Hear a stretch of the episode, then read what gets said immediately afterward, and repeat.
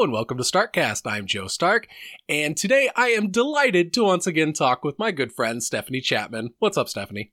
Hi. What up, everybody?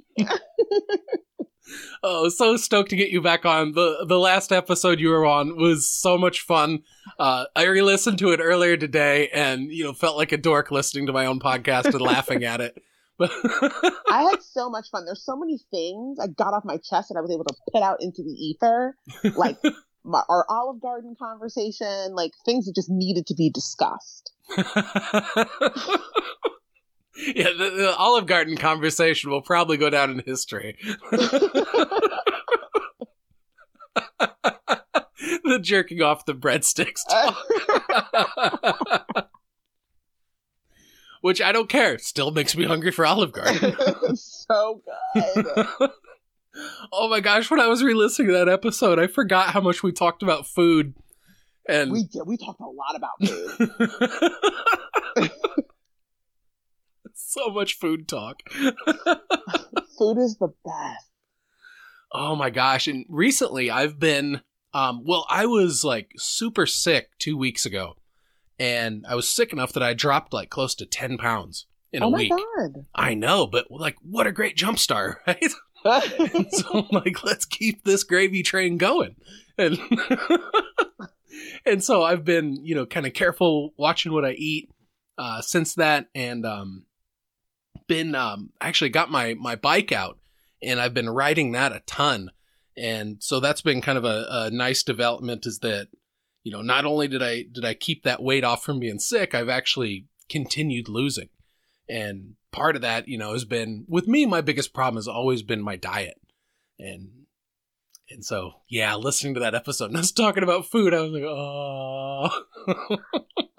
so have you been, did you have, since you were already sick, not already sick, but since you, the, the sickness is what you said, what jump started it. Does that mean you've now made significant changes to your diet or have you been able to kind of eat what you've wanted in moderation and the working out helps? Sorry, there's a train behind me. Sorry. Oh, that's okay. Um, uh, yeah, just kind of more in moderation. Like I, I just have a problem with indulging, and and you know since since we got, you know, I got kids in the house, so we've always got snacks of some sort for them. There's always some sort of ice cream treat in the freezer, and for me, it just comes down to just being more disciplined. It's like, dude, yeah, you're going to be fat if you have a cup of ice cream every night before bed. Like, what a terrible idea. and, but it's you know, so good. When kids are around, you there's always going to be something to snack on. I, and there's always something yummy. Like there's always, you know, cherry pop tarts and s'mores pop tarts in the in the cupboard. Um, always like the the different um uh, you know, like like not like they're not like the real granola bars. They're the granola bars that are like a step away from a candy bar. Yes, you know, we've mean, always got those in there. Okay, you've opened up Pandora's box. I want to get back to something that you just said, but I agree. those granola bars are fire, drizzled with chocolate caramel, some kind of some kind of icing or whatever, and they're so good. But it says granola bar on the package, so nobody can tell me that it's not one step away from just like plain rolled oats. I don't care what anybody says. but you brought up a conversation, something uh, sparked a conversation I had with a friend a couple of weeks ago about Pop Tarts. Do you cook your Pop Tarts? Or they heat? Do you heat them up in some way before you eat them? I prefer to, to warm them up in a toaster first. Oh my god, Okay. Especially the s'mores ones. It's like you, you got to. It's got to be warm and gooey. Come on. I've never had a s'mores one. Oh I've well, for for the sake of your health, don't. But but like if you like chocolate and marshmallow and graham cracker, fuck yeah. Is it that good? Oh, they're so good. oh Pop Tarts are so good. I've only ever had like the regular strawberry, and then I found out I was allergic to strawberries like some years ago, and so I can't eat those. And oh so been... no, you're allergic to strawberries? That's like the best fruit. Okay, first of all, tragic. I was at a barbecue, or I was at a, I was at a barbecue, and uh, I had like some kind of something that had like like I think it was like a fruit salad, and I was fine. Then I left the barbecue and went straight to a Cold Stone and got strawberry ice cream, and that was everything was fine. I get home and I break out in hives and my throat starts to close up. And I'm like panicking. I, I eventually end up going to the hospital And long story short, I found out about strawberries. And oh, that's scary. It is awful. I'm telling you right now, I've tempted fate since then. I will tempt fate with like fake strawberries, like strawberry, like, like fake strawberry fillings and stuff. I probably shouldn't, but I'm telling you right now, it is to have strawberries taken away from you in such a fashion. Like, it's like somebody took my dog and just ran off with him. It kind of feels the oh, same way. Oh, no. Yeah, it's bad. But there are truly people out there, and I'm not passing judgment. I am but there are people out there who don't heat up their they just eat them straight out of the package. Is that like Yep, that's my children. really? I tell them all the time. I'm like, toast it. I'm like, put the little dial setting on one. It doesn't take very long, and toast it. It's an entirely different world. And they're just like, no, cold pop tart, munch, munch, munch. And I'm like, all right. Do you the do you, little homie? even, they eat even the crust un- untoasted. yes, I know. It's it seems foul, doesn't it? I can't wrap my mind around the concept. I just cannot. Wow. you have some course correcting to do there, I think. But it's, I've tried, and at the end of the day, I'm like, you know what? You know, the, the food food is subjective. You know, and people's own experiences with food are subjective. And it's like, if this is what you like, maybe someday you'll have a revelatory experience and you'll heat one up on a whim, and then you'll realize, oh, damn, Dad was right. And it's like, yeah, it's like if you have a fat dad and he's giving you food recommendations, they're probably solid food recommendations. it's so terrible. it's like if you got a big muscly dad and he gives you gym tips, they're probably spot on. If you got a fat dad giving you food tips, also probably spot on. Fair point. Fair point. Pop tarts are so good. I need to try new flavors because I've only ever had the brown, the, what is it, brown, is it brown sugar? What's not called brown sugar? What is it? yeah, they have a brown sugar one. It's that one. I've had that one. Is it like cinnamon and brown sugar maybe or something Yeah, like that? exactly. Yes, that's the one. Yeah, yeah, we've we've gotten those ones before. The this yeah, try the s'mores one sometime. They are really good because like the filling inside it, it like alternates between chocolate and marshmallow. So it's almost like the filling inside it is like striped. Sounds, that sounds decadent. and and my biggest test of willpower is going to be the fact that we talked about how awesome these are, and when I'm done, I'm not going to eat one because I'm going to look at it and go, no, if you eat the whole package, that's 400 calories of shit you don't need. and I feel good. I I can I feel like I can resist it. oh, wow. Well, that's good. Oh my gosh! Um, yesterday, uh, you know how Facebook will have its memory things, and sometimes it shows you things that are almost traumatic. Yes.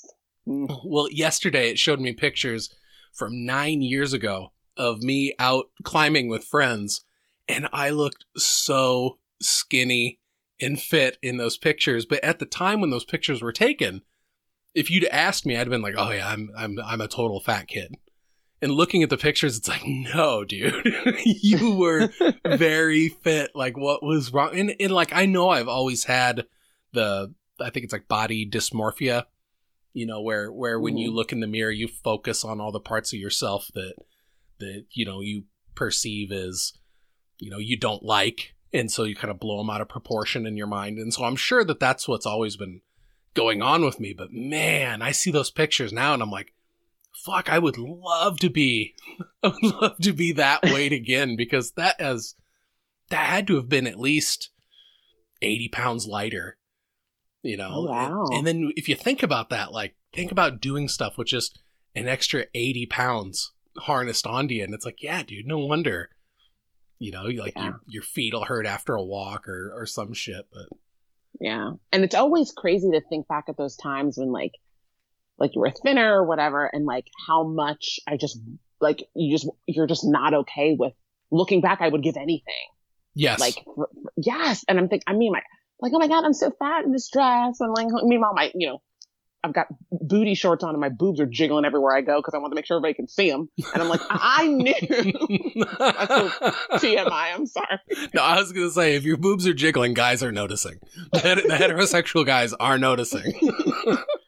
I mean, my friends would get together. I'm so fat. This dress is so fat. I can't believe I, I'm wearing a two. I should be wearing a zero. And meanwhile, now I'm like, oh my God, my fupa's hanging over my jeans. This sucks. your Like- fupa. Uh, Uh, for for people not strong in the acronym game, that's fat upper pussy area.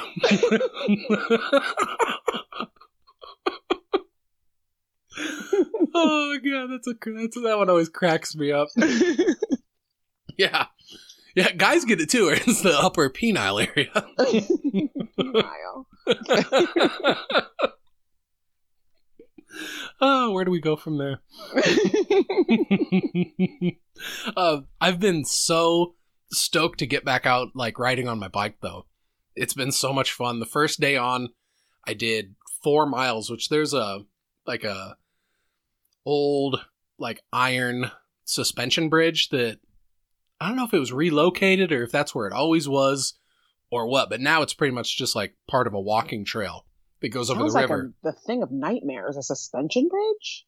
Yeah, I'll, I'll send you a picture of it later. It's really, really Mhm. cool looking. Oh, okay. Um, yeah, I mean, it's old school. Like, it's wooden planks, you know, going across the bridge, and then just these big, you know, iron, you know, beams going up, and like one pillar in the middle of the river. It's it's pretty cool looking, and um, but it's uh two miles from my door. So if I ride my bike there and back, it's four miles.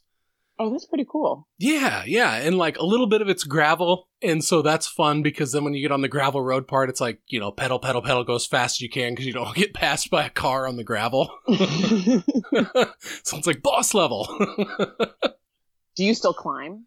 um, just in the garage, and um, I actually bought a, uh bouldering pad, which um, like if you're going out bouldering, you don't use uh ropes and stuff. Really, the only gear you need is like a pad that goes on the ground. And so Mhm. bouldering pads are they've got like really thick nylon uh, shell exterior, and then they're usually like I don't know, like three to five inches thick. And so they've got really dense plastic layers on like the top and bottom within like a or not plastic but a foam with like a um a softer foam core in the middle. So they're kind of designed to where if you fall on them from height, it's supposed to kind of gently decelerate you. Whatever. Oh. but um the one I have folds in half and so when it's open all the way, it's uh what is it, like three foot by four foot. And so generally it's one of those things where if you get like a few friends and you've each got a couple bouldering pads and you all get together, then you can make a pretty, you know, cushy landing spot, especially if you're all working on the same thing. And so that's more what I've been focusing on lately. I- how and how high? We talked about climbing in our last conversation too. And how far up can a, can you sustain like a safe fall on one of those pads from, from how high up? I mean, Ooh. Um I think they say anything like over 20 feet is kind of like a no fall zone. twenty. That's, that's okay. I would not want to fall from 20 feet onto a fucking bouldering pad. For me, I start getting scared if I'm over eight feet. I'm like, I'm like pretty shaky. Fair. I didn't mean to, you were talking about biking. I'm sorry, but that just made me think to ask that question.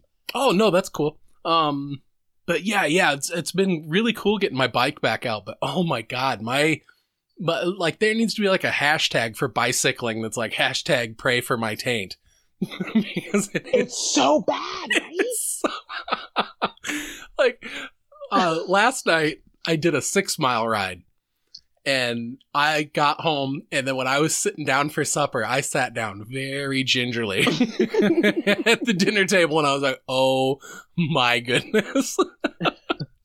and like I've even got like this like cushy like old person type bicycle seat that I ordered off uh, online the thing is like super wide and it's like memory foam, super cushy.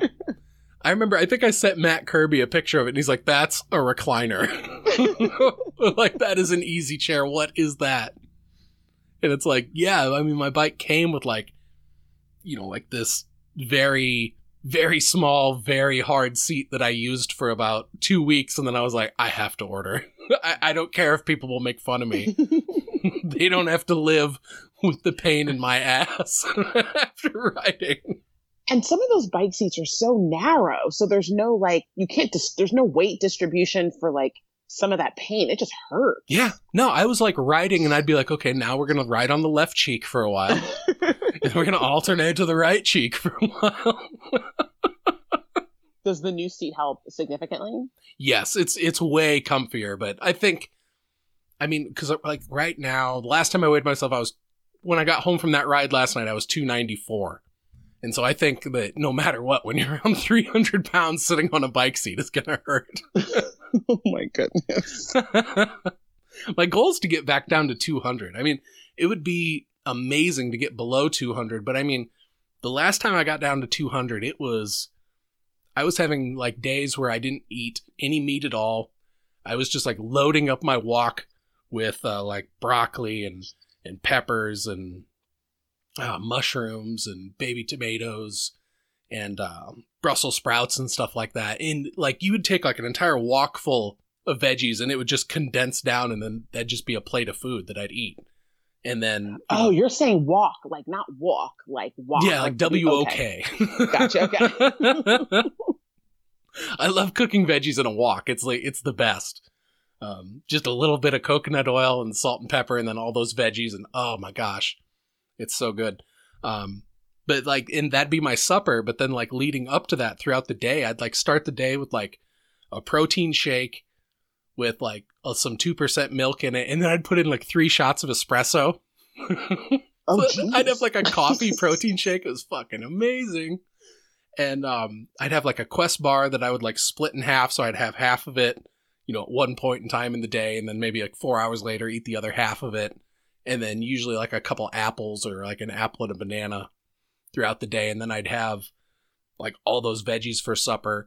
And I'd do like two hour long cardio workouts every night and then climbing every Tuesday and Thursday, uh, bicycling on some of the days as well and so i'm just kind of trying to get myself back into that mindset of doing that and recently the the is it uh, the private victories group that's kind of part of the leftover army so it's like a closed facebook community uh, Mhm. that has been just popping lately and it's been really really exciting kind of having you know kind of like a, a community around you with like it's been so inspirational to where it's oh, like great. you know, because I don't really have anybody around me that that I can work out with on the regular, and I'm I think that was one of the reasons that me getting fit from climbing worked so well was because it was I almost had like a you know a group of friends and a, like a community around it that you know were inspirational as well, and Right. and man, it it that that Facebook page so far has been absolutely inspirational, and so that's I'm gonna try and keep it going so that you know hopefully when C2E2 rolls around and you know in mid mid August later, it'd be cool to show up and not be 300 pounds. that sounds great. It also sounds very. It sounds like, which is like sometimes for a lot of people is half the battle is like the discipline yes, of eating and working out regularly. So good for you. Yeah, my discipline is always what it comes down to for me because it's like even at you know 300 pounds, like I'm still fairly like hill strong. Like I can go out and and do really long hikes and stuff and not get winded or anything like that. And also, I think generally when most people see me and I tell them like, "Oh yeah, I'm like 295 pounds right now," they're like, "No fucking way," and I'm like, "Yeah." Which I'm- means you carry it well. yeah, yeah. And man, it'd be it'd be great to drop it off though. Um and it, it would be fun to go out and do rope climbing again, but the last time I put my harness on, I couldn't get the leg loops past my fat thighs, and I was like, "Oh, that's just sad." I got this brand new harness I spent 125 bucks on, and I don't fit in it. I have a, I have another rock climbing question, and I'm sorry. I feel like I did this last time we talked, so I'm going to try and not to like bombard you like some crazy No, interviewer. no, it's cool. So, are you trying to? You're you're not trying to tell me this, but this is how I'm going to start the statement. So, when you rock climb, like when you go to a place and pay to do like rock climbing or whatever, and the person at the bottom is just using themselves to hold you down, that doesn't. What is the physics behind that? It doesn't make any sense to me because I know I weigh more than this chick at the bottom that's 98 pounds, but she's keeping me from killing myself. Yes. So back back in the day when I first started climbing, uh, the first time I went outdoors, I was 285 pounds. The guy belaying me was 155, and so I was almost twice as heavy as him. And so, especially when it got to the point where I was lead when I was lead climbing. So when a beginner starts out, they just top rope, and so the the rope is going, you know, from the belayer all the way to the top of the route through the top anchors and then down to the climber. And then Mhm. as the climber goes up, the belayer just takes in slack the whole time. And so if you fall, you're not really putting much stress on the gear because, you know, they've got you on a fairly firm rope. And so it's really more if you fall, you just kind of swing away from the wall and you're just kind of like hanging there, like you're on a tire swing or something, you know? Mhm. But if you're lead climbing, that means that you have to climb up above. You're taking the rope with you as you go. So you're starting out on the ground, and maybe the rope's just clipped into the first bolt that's probably like 15 feet up or so. And then, you know, you'll climb up another five feet, pull the rope up, clip it into the next bolt, climb another five feet, pull, clip it into the next bolt. But as you climb up above that last piece of protection, um, so if you're five feet above your last piece of pro in your protection and you fall, you're going to fall 10 feet plus rope stretch because the ropes that you use in climbing are dynamic. They've got usually around 30% stretch to them. And that's when my belayers would go for a ride. Oh, geez. when I was first learning to, to lead climb, and um, my my climbing mentor at the time was my friend Shige. He weighed, uh, he was a little 155 pound Japanese dude, and the amount of times that I pulled him all the way up to the first bolt, and then I would take a very long fall as a result. But there were multiple times that I pulled him like a full 10, 15 feet off the ground. Wow. And then when Lindsay was belaying me, um, we tried it a few times with like anchoring her to the ground. So like I would like tie off like a shorter rope to the back of her harness and then tie it to like a tree on the ground or something. But then, you know, she has to be standing just right and like keeping tension on that rope behind her. Otherwise, you know, it can kind of jerk you around a bit. Um, but mostly it just got to the point where it's like you don't take chances when you've got like a little belayer. And so it was always fun for me when somebody was closer to my size because then I could really push it and take really big falls and it, it wouldn't be that big of a deal. Got you. That makes sense. But uh, the thought of doing that now, the thought of like taking a lead climb or a lead fall at like close to 300 pounds, it's like, no, that's too scary for me. I'd, that's why I'll just go out and boulder on something that's maybe eight feet tall. And it's like, hey, I'm still doing it. and you're riding your bike. You're doing everything. It's a buffet of activities for you. well, yeah, and then the the conversations on that private victory page has got me all stoked to start weight training again. And so it's time to dust off all the dumbbells out in the garage and I have to build a new bench, but I've got plenty of two by fours and stuff sitting around. So sometime this weekend, probably on Sunday, I'm gonna build myself a new bench and start integrating weights back into it. I'm pretty excited about that. Oh wow, that's some that's some pretty. You wait, you said build your own bench? Yeah. Oh, again, no big deal. We're just building benches over here. It's no big deal. Whatever. well, I built my whole climbing wall, so I, I have I have rudimentary carpentry skills, so I can easily build, you know, a bench. Wow. It, it wouldn't be anything that like a woodworker would look at and be like, "This is damn nice." A woodworker would probably look at it and be like, "Mhm."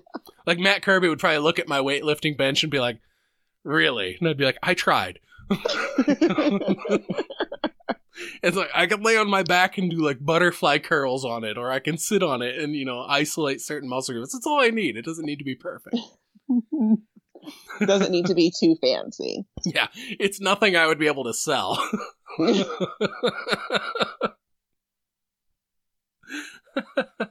well, I I priced ones on Amazon, and you know to like actually buy one, it was like close to sixty bucks. And I was like, damn, I could save 60 bucks and use this scrap wood that's just in the corner of the garage. Yeah, that's a deal. That's what I'm going to do. Yeah, absolutely. Any amount of money saved is a is a win in my book. Anytime. I don't care if it's ten cents. It's a win. Well, especially right now. Have you noticed how crazy the price of groceries are? It is. I can't. I went in the other day. Yesterday, I went in and grabbed like maybe four, four or five things. Thirty something bucks. It was the craziest thing ever. I said, you- There's nothing is cheap anymore. Even with a coupon or a discount or a sale, nothing's cheap. Oh, Like- I know. I said something to Lindsay about bacon, and she was like, "Oh, I was going to get some the last time I was at the store, but it was almost ten dollars for a package of bacon." And I was like, "What? That's insane. Like that is fucking nuts. That is, yeah, no, no, we're okay." you know.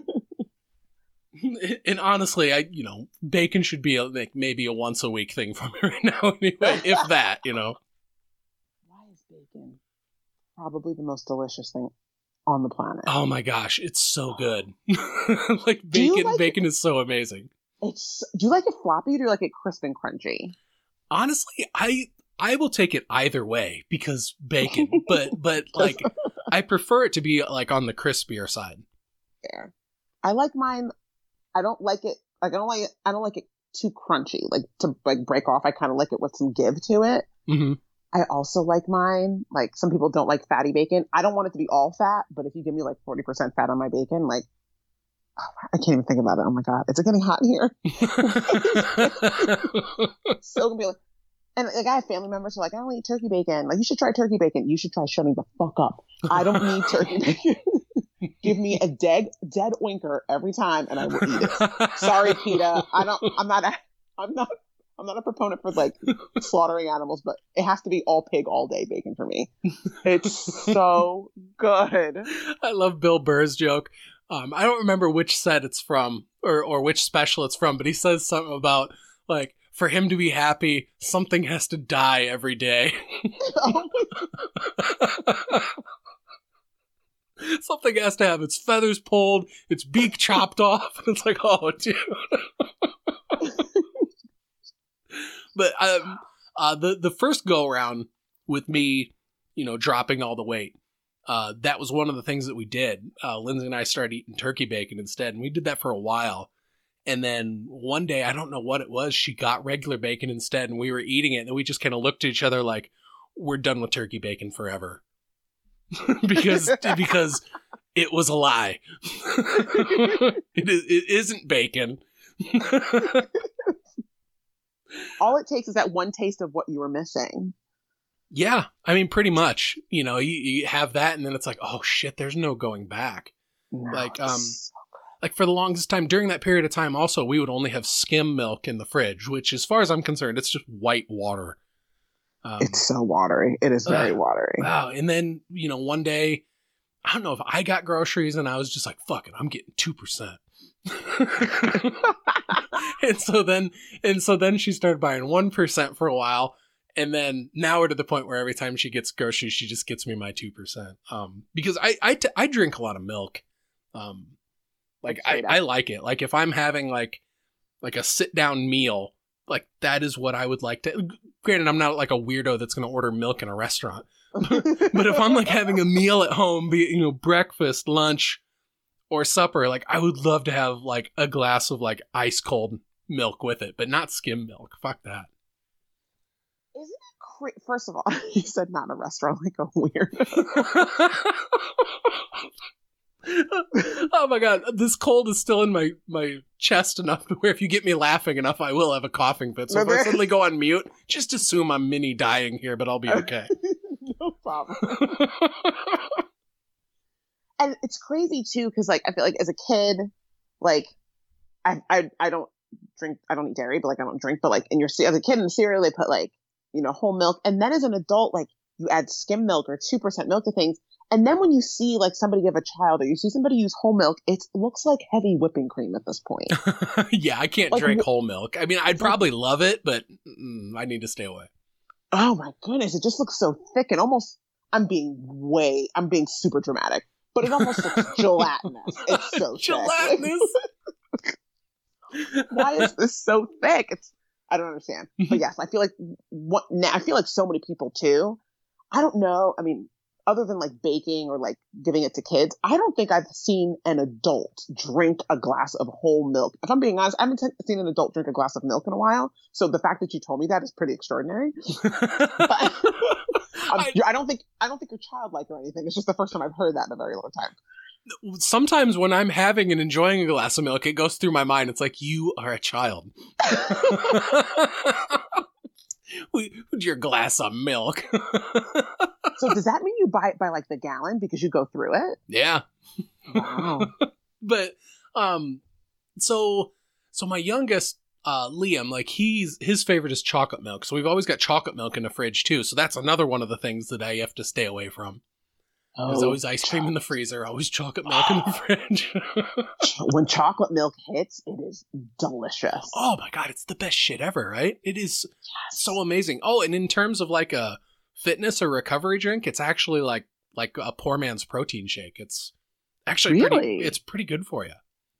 From from what I've read, but it's like, oh, I'll stay away from it cuz that's one of those slippery slopes where it's like I, I don't think I can just have one cup of chocolate milk. It's going to be another one. I'm going to refill it. and Oh, so it's like, oh, that's bad. Just stay away. It's It's so good. Do you remember growing up when like I, I'm I, I'm assuming I'm older than you, but like I remember like Quiff, like what was it called? Like Nesquik, Quick. and you would quick, yes, and you would like pour like the chocolate powder or the strawberry powder in the milk, and it would Yep. make it chocolatey. I used to always get in trouble because I used to always add way too much, and it would leave never enough for the person who wanted it next. But the fact that you could make it as strawberryish or as chocolatey as you oh my where are the good see where look i'm getting upset see like where are all the good things we used to enjoy as kids you just buy it now and it's already like pre-strawberry or pre-chocolate right oh, you can still buy Nesquik. You can still oh, buy Oh, you- it. Oh you can Oh, without a doubt. It's still it's just that now you're an adult, you don't look for it in the grocery store, but it's there. you know what you can do with Nesquik that is really awesome? You can sprinkle it on ice cream. Sh- shut the oh that so i need to go grocery shopping soon so noted Oh, um so so you're you're generally no dairy, you like lactose intolerant? no i just don't like the taste of it Oh, okay. Well, yeah so that's it- fair. Yeah it's just i don't yeah i think i think it tastes like something that somebody pulled out of a toilet. But yes i'm not a big fan of it. So like no cheese or nothing because i remember you saying before that you didn't like that you, wouldn't put you know if there's cheese on a salad you're picking it off. Yeah i don't do cheese. I don't i don't put butter on anything. I can do like butter i don't do buttered toast or buttered rolls. I can eat if something like a obviously cakes are made with butter and things like that like that's fine. Um but like when it comes to cereal i will actually i'm one of the maniacs that puts the milk in first. Maniac. That's the cereal. Get i can only eat soggy cereal. I can't eat like crunchy cereal. I think it's weird. Oh And so- wow. yeah i let the cereal get soggy and then i pour the milk out and just eat soggy cereal with no milk in the bowl. Oh that's interesting. Is i've it? never heard that before. Yeah i've had people come like when i was younger i'd have people like people would come over and stay the night like family or whatever. And even as an adult like i would have friends come over who and they'd be like you have a do you want me to throw this bowl of cereal out on the counter? It's been sitting here for 20 minutes. Don't touch it because it's not ready yet. I have to go in. and like rotate it so the crunchy bits at the top get soggy. Then i pour the milk out and then i eat it. So good. Soggy cereal eaters unite. It is the best stuff on the planet. Oh, see, cereal's one of those things I have to be careful with too because I can never just eat one bowl. Because Yeah. it's like for me, it's like I, you know, I I pour the cereal in the bowl and then pour milk in until it just kind of floats the cereal, and then it's like I like it crunchy, so I eat it, and then when I'm done, there's still milk in the bowl, and so my head is like, well, you're gonna have to pour some more cereal in there. and so then you eat it again, and then that milk that's then left over is, you know, of course, the sort of like I'm eating like frosted flakes or something like that. So then you've got like sweet, sugary milk that you can then drink out of the bowl. I'm- Frosted Flakes are it's so yes. funny. In having these food conversations with you, there's a voice in the back of my mind going, This is why you're fat. This is why you're fat. Listen to what passion you're talking about all this terrible food with.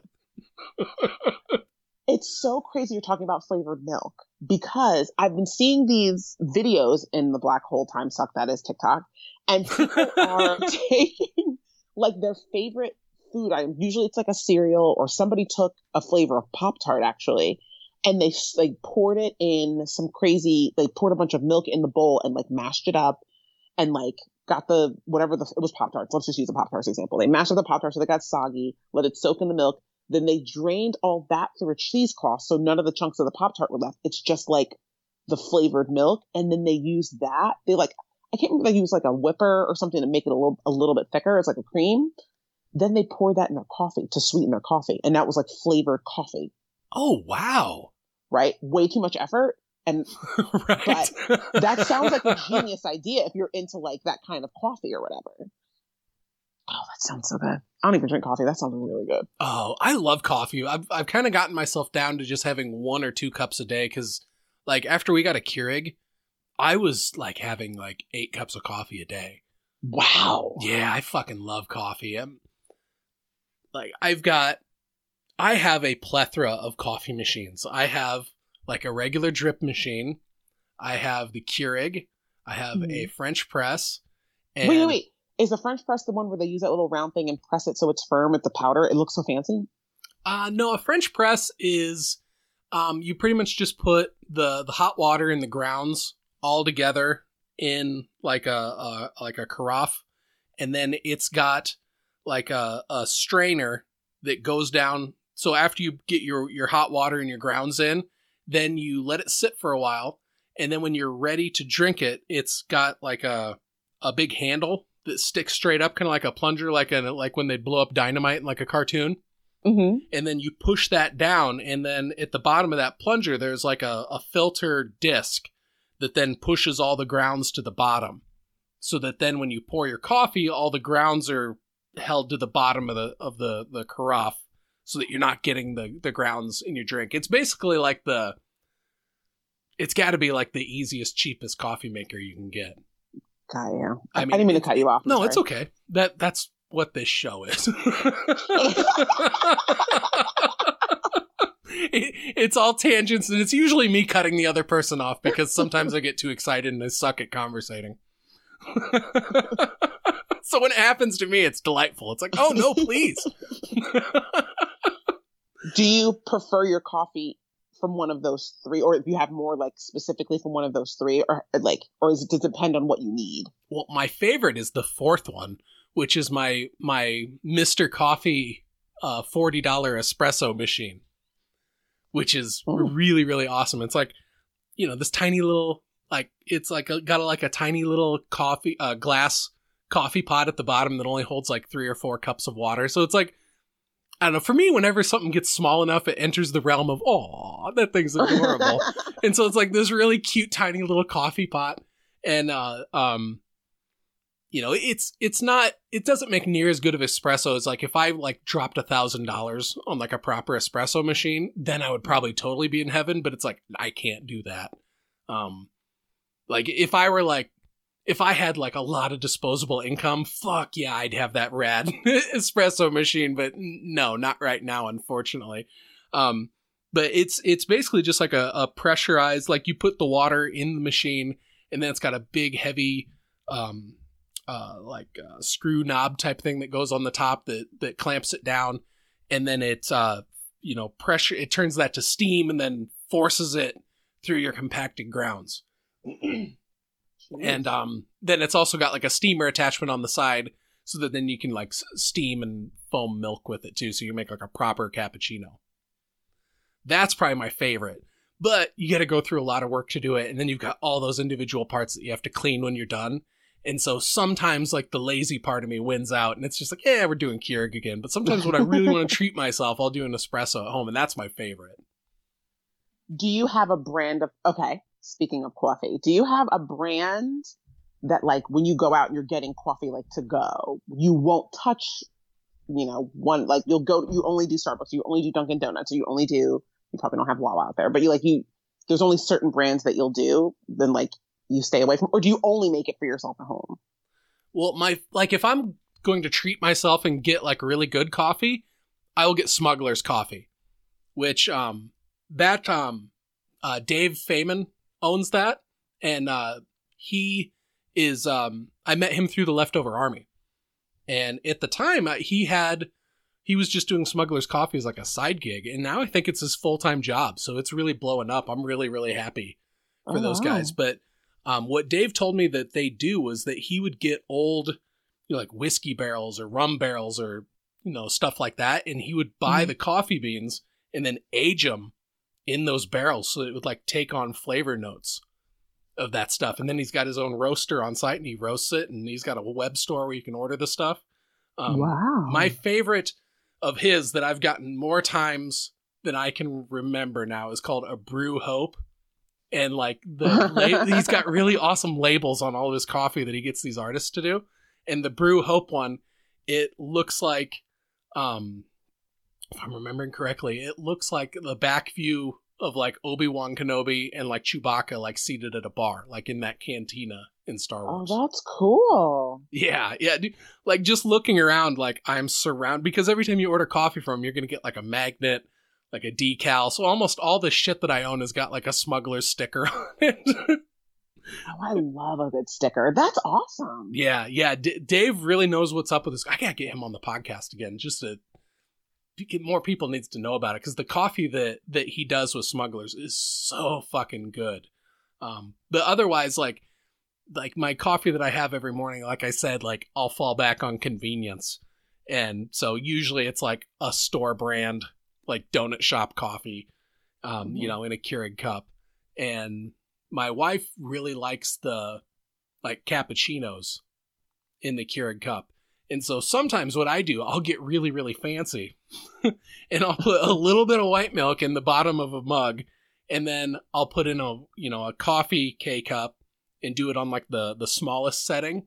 And then I'll put in one of her cappuccino K cups and do that on the smallest setting and then mix it all up. And that's pretty fucking delightful. What's the difference between coffee and cappuccino?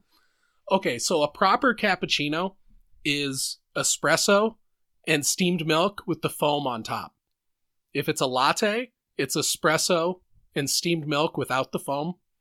If it's an americano, it's espresso plus water. Ooh, Yeah. water. Why does the thing that sounds the least appealing have to be called the American?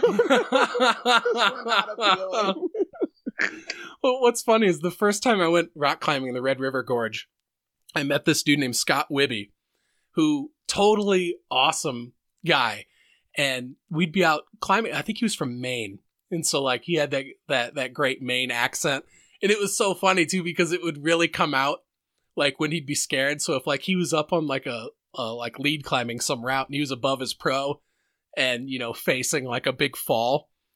I remember one time he was doing that and he looked down at us. He's like, "Okay, boys, it's whipper time." Because in climbing, you call like a big fall a whipper. It's like it's whipper time. it was so funny. Remember one time we were laughing at him. He's like, "My accent really comes out when I'm scared." And it's like, "Oh, you don't fucking say." and so anyway, he was talking coffee with us one day at the crag, and at the time, I'm just like, you know, whatever. It's it's just coffee. You know, I just get whatever and.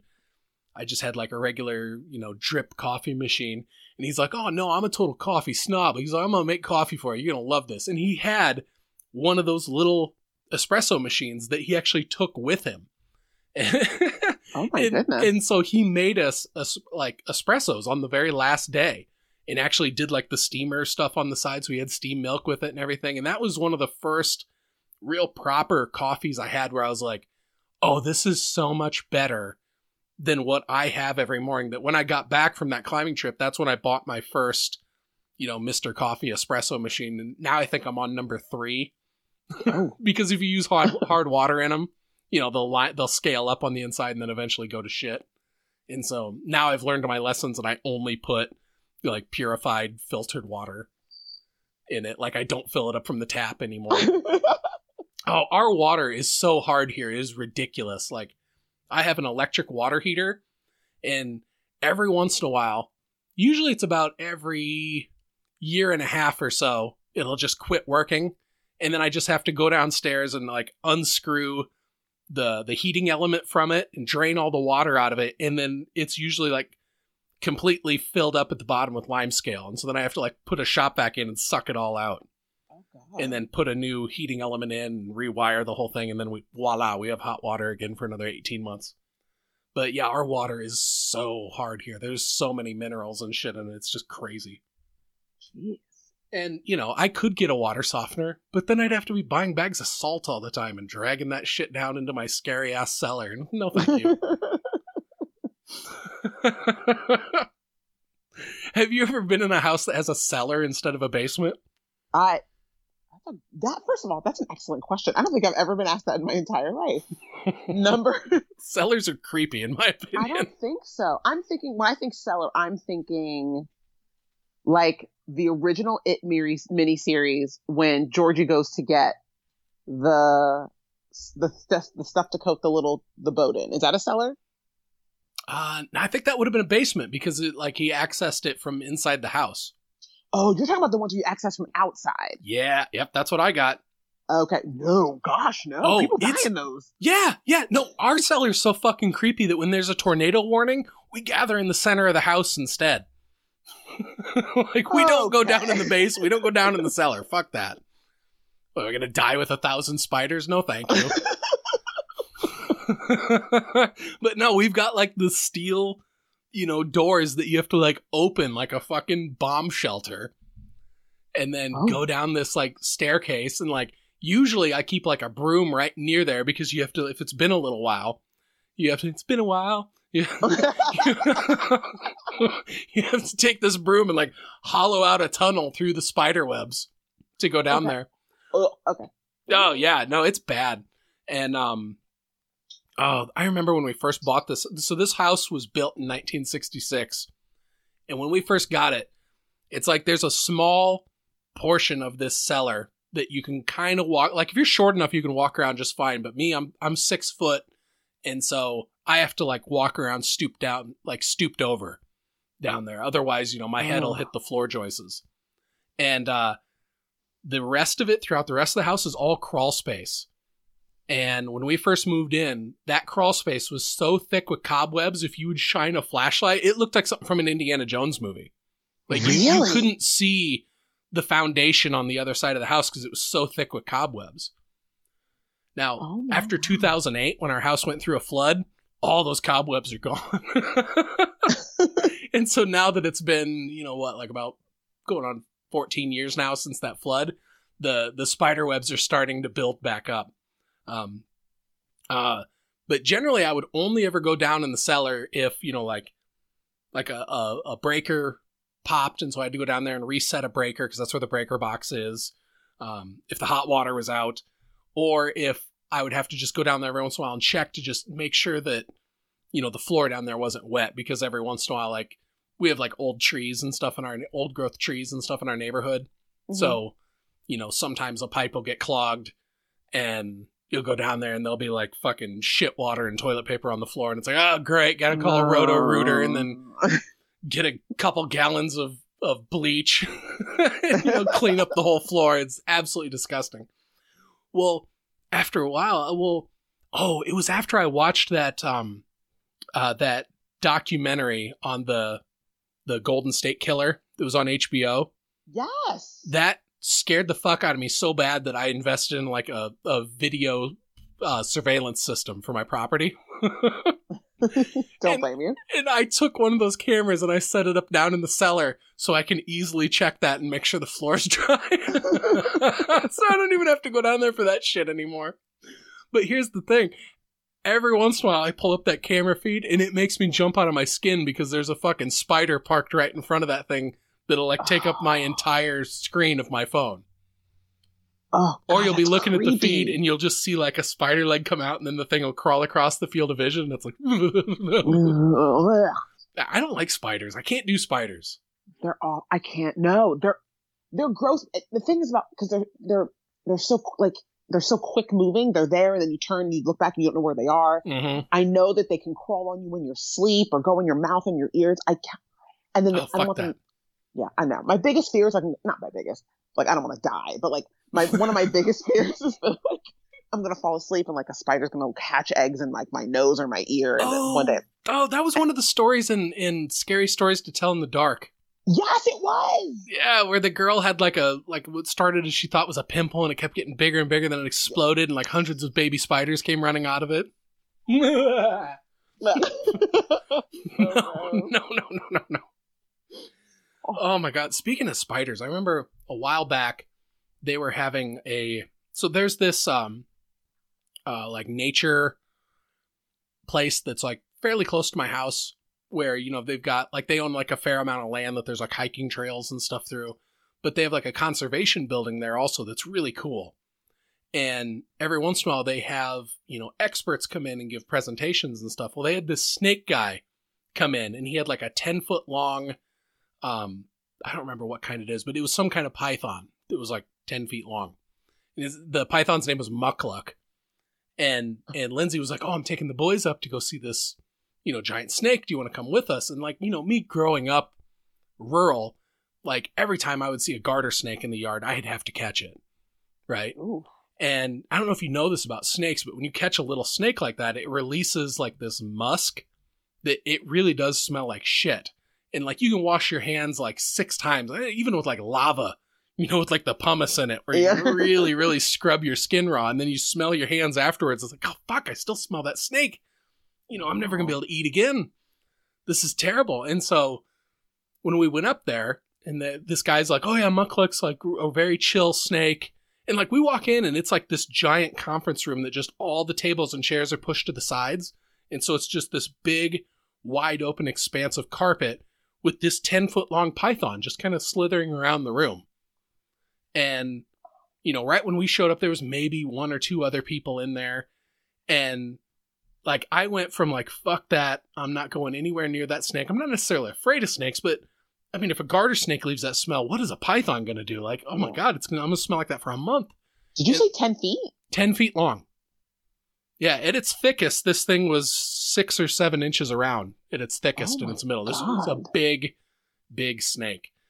And so I'm talking to the guy about it, and he's like, oh, yeah, little snakes will release that as like a, a fear reaction. He's like, but Muckluck's not afraid of any of us. So that's not going to happen with him. And I was like, well, if you ever, does he ever bite people? He goes, no, he's never ever bit anybody during any of these presentations. I've owned him for several years. He's only bit me once, or maybe it was a she. I don't remember. Anyway, I'm caring about misgendering a snake. Um, uh, and, and and this guy was like, but that was totally my fault. You know, I was in the middle of feeding him. He'd already, you know, I'd been handling these mice. He was hungry, and then I was handling him, and you know, he bit my hand. He was like, but it was totally my fault. He goes, but don't worry, he's already been fed. You know, this this is a happy, chill snake. And so I went from fuck that, I'm not going near this thing to like literally letting this thing like I'm holding it and it's like crawling all around my body. At one point it like wrapped around my neck and like started squeezing just enough that my face started turning purple. And so the guy had to come up and pull it off me. But like I was so comfortable with the snake that this guy was like, Hey, I've got to leave the room to go to the bathroom for a little bit. I'm just gonna leave you in charge because you and Muckluck get along really well. And I'm like, we're cool. but then this guy got really excited that, that I was so into these snakes, and so he just kept bringing different ones in, and it got to the point where he brought in a fucking tarantula, Oh, God. and he's like, he's like, well, you've handled every snake I've given you. Do you want to touch this? I'm like, get that fucking thing away from me. he goes, well, how about I just hang it on your shirt? And so he just put this fucking tarantula right on my stomach, and it started climbing up towards my face. I'm like, grab it, grab it, grab it, grab it. Do not let this fucking giant hairy spider get to my face. no. I had no problem with the 10 foot python. No problem at all with that thing crawling all around me. It actually felt like a great massage. I'm not going to lie. Like, I've never had anything with muscles be able to, like, you know, wrap around you like that. Like, it was the, it was really, really cool. Like, I could, Oh. after that, I could see why somebody would want a python as, like, a quote unquote pet. You know, because it was very, very cool. But at the end of the day, I'd be like, "Ah, I'd rather be the snake uncle than a snake dad. you know? you can give it back at the end of the day. Exactly. But I remember at one point he brought out like a. So I'm holding Muckluck and it's like all wrapped around me and stuff. And he brings out a little chinchilla that then my boys are petting. And I'm like holding Muckluck and I'm like looking at this prey item three feet away. And I'm like, that's not going to send this snake into murder spasms, is it? And he's like, nah, nah, he's fed. He's good. but that was the only time I was nervous holding him when, when he had the chinchilla out. what does a snake that big eat? It can't be just regular mice, right? Well, you said he said he had been feeding it mice, but that doesn't I'm seem like sure enough. it's just mice. Poor mice. Wow. Yeah. hey, everything's part of the food chain. Isn't that the truth? Oh my goodness. oh my god. Speaking of that, um, so we went on vacation at the beginning of May, and we went to Ohio and went uh, hiking in the Hocking Hills region uh, Mhm. for five days, which anybody, if you've never been to the like Hocking Hills region of Ohio, highly recommend going. It was some of the most beautiful scenery I've ever seen. It was through these um, sandstone gorges. So it's like all these really big sandstone walls around us. And the first part of the trail that we did actually hikes right through the bottom of the gorge. And so there's a creek, you know, running through the middle of it and all these different little bridges and stuff that go over the creeks and then just waterfalls everywhere. And it's just it was absolutely fucking gorgeous. It was one of the most magical places I've Oh, ever been. wow. Um Oh, where was I going with this? Why did I start talking about Hocking Hills? I started thinking again about how awesome that place was. It's like a 10 hour drive for me, so it's like it's going to be a while before I do it again. Um okay, we were talking about snakes. I do that all the time. I, why did I go there? Oh, okay, I remember. Okay, so we have two cats. We have Jack and Thor, oh, and oh, cute. yeah, and, and like Thor is like almost like a year younger than Jack, and for whatever reason, like about six months ago, Thor just started like shitting not in his litter box. He'd go anywhere else in the house, but it was like every morning I'd wake up and there'd be shit on the floor somewhere, and so I'd be like, dude, and so took him to the vet, spent all this money at the vet on like trying to try all these different things where she was like, you know, uh, the the vet was going through and trying to cross a bunch of things off the list like okay is it is it is it some sort of fungal infection? No it's not that. Is it something is it gastrointestinal? Is something going on with that? And so tried all these different medications was spending like $70 a month on like Ooh. like prescription cat food. And then after like three months he he just started going in the litter box again and so we're like oh sweet. And so then he went for three months with going in the litter box. And then two weeks before we have a week vacation coming up he starts shitting on the floor again. Only this Oh. time it's not just on the floor. He's wanting to shit on our couch or on like our our you know he's wanting to shit on the furniture this time. And it's like dude. And like like my wife had had her uh, mom like all scheduled to come and take care of the cats. And we're like all right it's totally not fair to expect her to come in and like scrub cat shit you know off, Yeah. off of our furniture and besides that it's like if a cat pees on your couch it's really hard to get that smell out and that's pretty gross Fair. Yeah. and so I went out and like did a really, really deep clean on the garage, made sure there was like nothing toxic around there.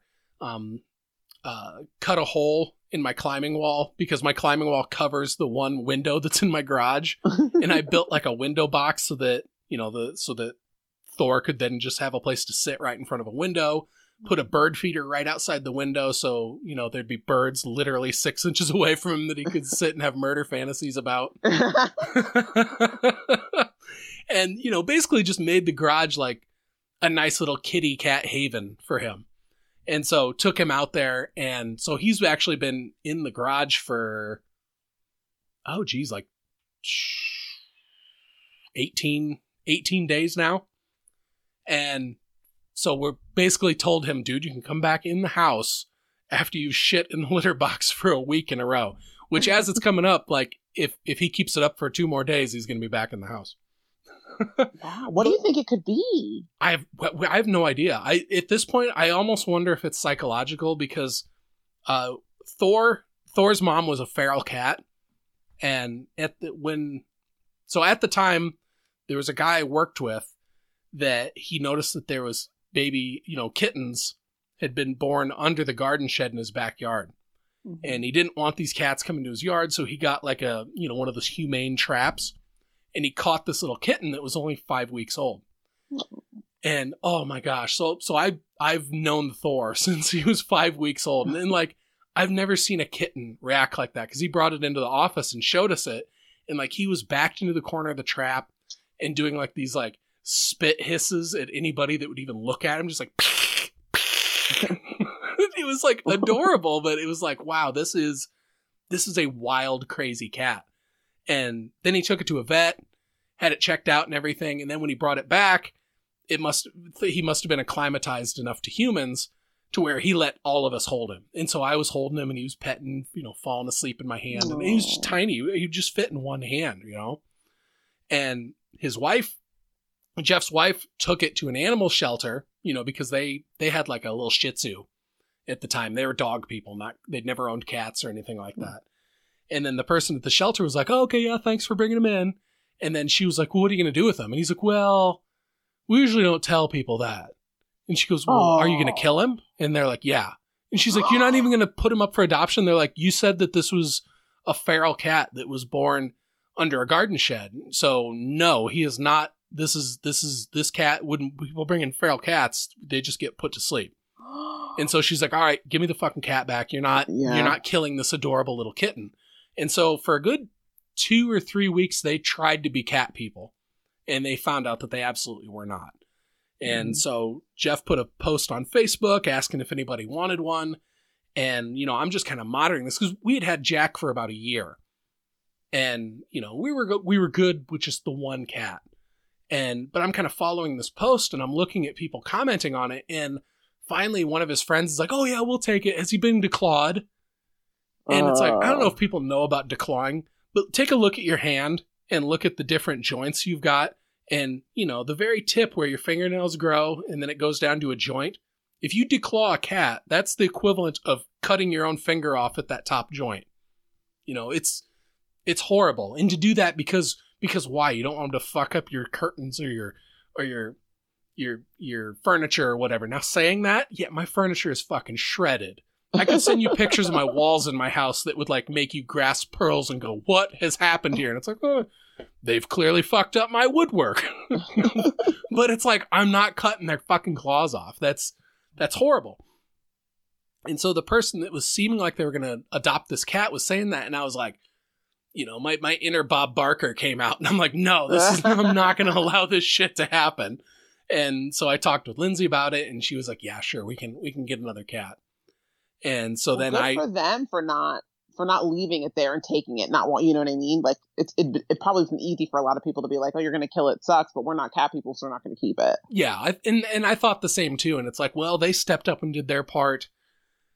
Uh, I'll step up and do mine. And so we got him, and, brought- and so when we adopted him, his name was Catrick Swayze, which I thought was the funniest fucking shit ever.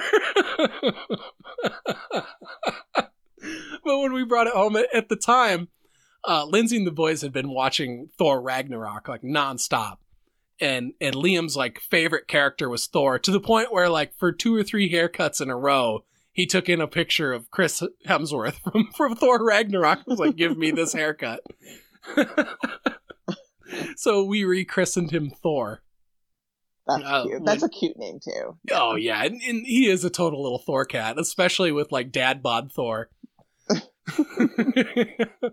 Because like Jack is part Maine Coon, so he's already like a big kitty, but Thor is like such a solid, you know, kitty with like uh, some fat on him also because he, I mean, he eats like a feral cat, you know. But um, so he outweighs Jack actually by a pound. Like, Oh, I think wow. Jack was like, oh, I don't remember the exact numbers anymore. It might have been like seventeen and eighteen or something like that. So Thor actually outweighs Jack. But um, but yeah, he's just. I'm I wonder if there's still just a lot of feral cat that's in him, and and we have a small house. Our house is only like 960 square feet. It's all one level. Um, we, me and Lindsay keep our bedroom door shut all the time. It's like the one room in the house that we don't allow the cats into. And so if the boys are each doing their things, and because they're very good at, you know, being, you know, self-sustaining at times, Hmm. so there'll be times where, you know, Aiden will just be in his room with his door closed and he'll just be in there reading or watching a movie or watching YouTube or something, and Liam will be doing the same. And so the cats are then have a very small amount of house that they have to roam around in. And with two of them, you know, I mean, we never really see them get in fights, but Jack is like a total diva bitch. Where, oh, he is. You know, cats can give you like judgy looks. Yes. Oh, Jack fucking excels at it. Like the amount of times that he's looking at me with his eyes narrowed, and I'm like, I know you don't approve, but hey, here we are, buddy. because there'll be times where like Thor will be somewhere, and you can tell that Jack wants to be there, and so he'll go and lay on top of him and like bite the back of his neck. oh God. And but we've never seen them get into like the big giant like Tasmanian devil, you know, type fights. You know, like because growing up with cats, I remember when our cats would do that, where it'd be like, "Oh shit, everybody clear the room." You know, this is like a a, a raging whirlwind of of fur and flying claws and like guttural demonic noises. like we've never ever seen our cats do that. Um, but there's a part of me that that wonders with Thor is is it psychological? Is it because he's still got a lot of feral cat in him and he's just you know he's always going to struggle with this, or is it is it Jack being territorial? I mean, worst case scenario is is did, did, did Jack like fucking try and rape this poor cat? Oh, God. you know, because like I'm getting a close up look at this cat's shit all the time, and, and every once in a while it's like the outsides of it are streaked with blood, and like you know, like cat Cats dicks are rape? like I don't know. They I think there's a lot of rape in the animal kingdom, oh my god. but you know, and this is just me spitballing because it's like I've already spent hundreds of dollars. I've tried all these different. The only thing I haven't tried doing is like separate him because it really doesn't work. But it's like, okay, well, now we've got this space in the garage where Thor can kind of do his own thing. And like, like I said, he's been using the litter box for almost a week now. So we're getting ready to reintroduce him back into the house. Um, but like, we go out and visit him all the, like the boys will go out and visit him several times a day and just like hang out with him in the garage. And, you know, it, at first he would act like really afraid where we'd go out there and you- you'd have to look for him and like you wouldn't even see him. But within like the last couple weeks out there, it's like we walk in the garage and like he immediately comes out meowing and rubbing against us and stuff. Um, but yeah, we keep finding like murdered little things in there. like every once in a while, a frog will find its way into the garage. We just find dismembered. I've lost track of the amount of dismembered frogs I've found in there. and I usually have about a half dozen mouse traps set up in there that that do pretty good business. I like I'm I'm killing a few mice a week, and I've yet to find any dead mice in there. But I can only imagine how stoked he would be if he was in there hanging out, and all of a sudden he heard a little squeak, and it just triggers the murder genes in him. so I keep waiting to find a dead cat or a dead mouse in front of the door that When- that you know he would have taken out. when cats kill mice, do they eat them or they just kill them just to kill them? Uh, cats are pretty fucking wild. Cats will usually fuck with something a long time before they'll actually kill it. Now, in the wild, if you were to like get attacked by a tiger or a lion or something, the first thing it's going to do is bite your neck and kill you. But house cats, house cats are a different thing.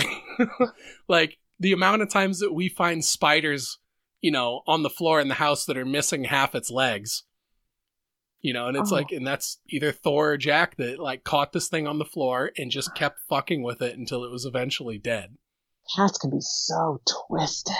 out there for like you can take a house cat that hasn't been declawed and just let it go outside and not saying people i think it's horrible when people do that to like abandon a pet like that is fucking terrible but Mhm. that cat's gonna probably do fine i mean they are the the successful hunt ratio that that house cats have in the wild versus other sorts of predators they are very very efficient killing machines like we're very lucky they're as small as they are or we'd all way. be dead. probably Fair. But I mean, if you had to get attacked by, like, if you had to choose a wild animal to get attacked by, you would be much better off getting attacked by a lion or a tiger than a bear. Because a bear, it's not going to kill you. It's just going to start eating you. Oh, are you for real? I'm absolutely for real. They're just going to start eating you, and they don't care if you're screaming and trying to get away the whole time. Now, a cat, they're going to bite down on your neck and either suffocate you to death or bite down hard enough that they'll break your neck, and then they will enjoy you at their leisure. Uh, oh, this conversation took a hard left. That is frightening. no, it's terrifying. That's why that's one of the reasons I love living in Iowa is that we are the apex predator here.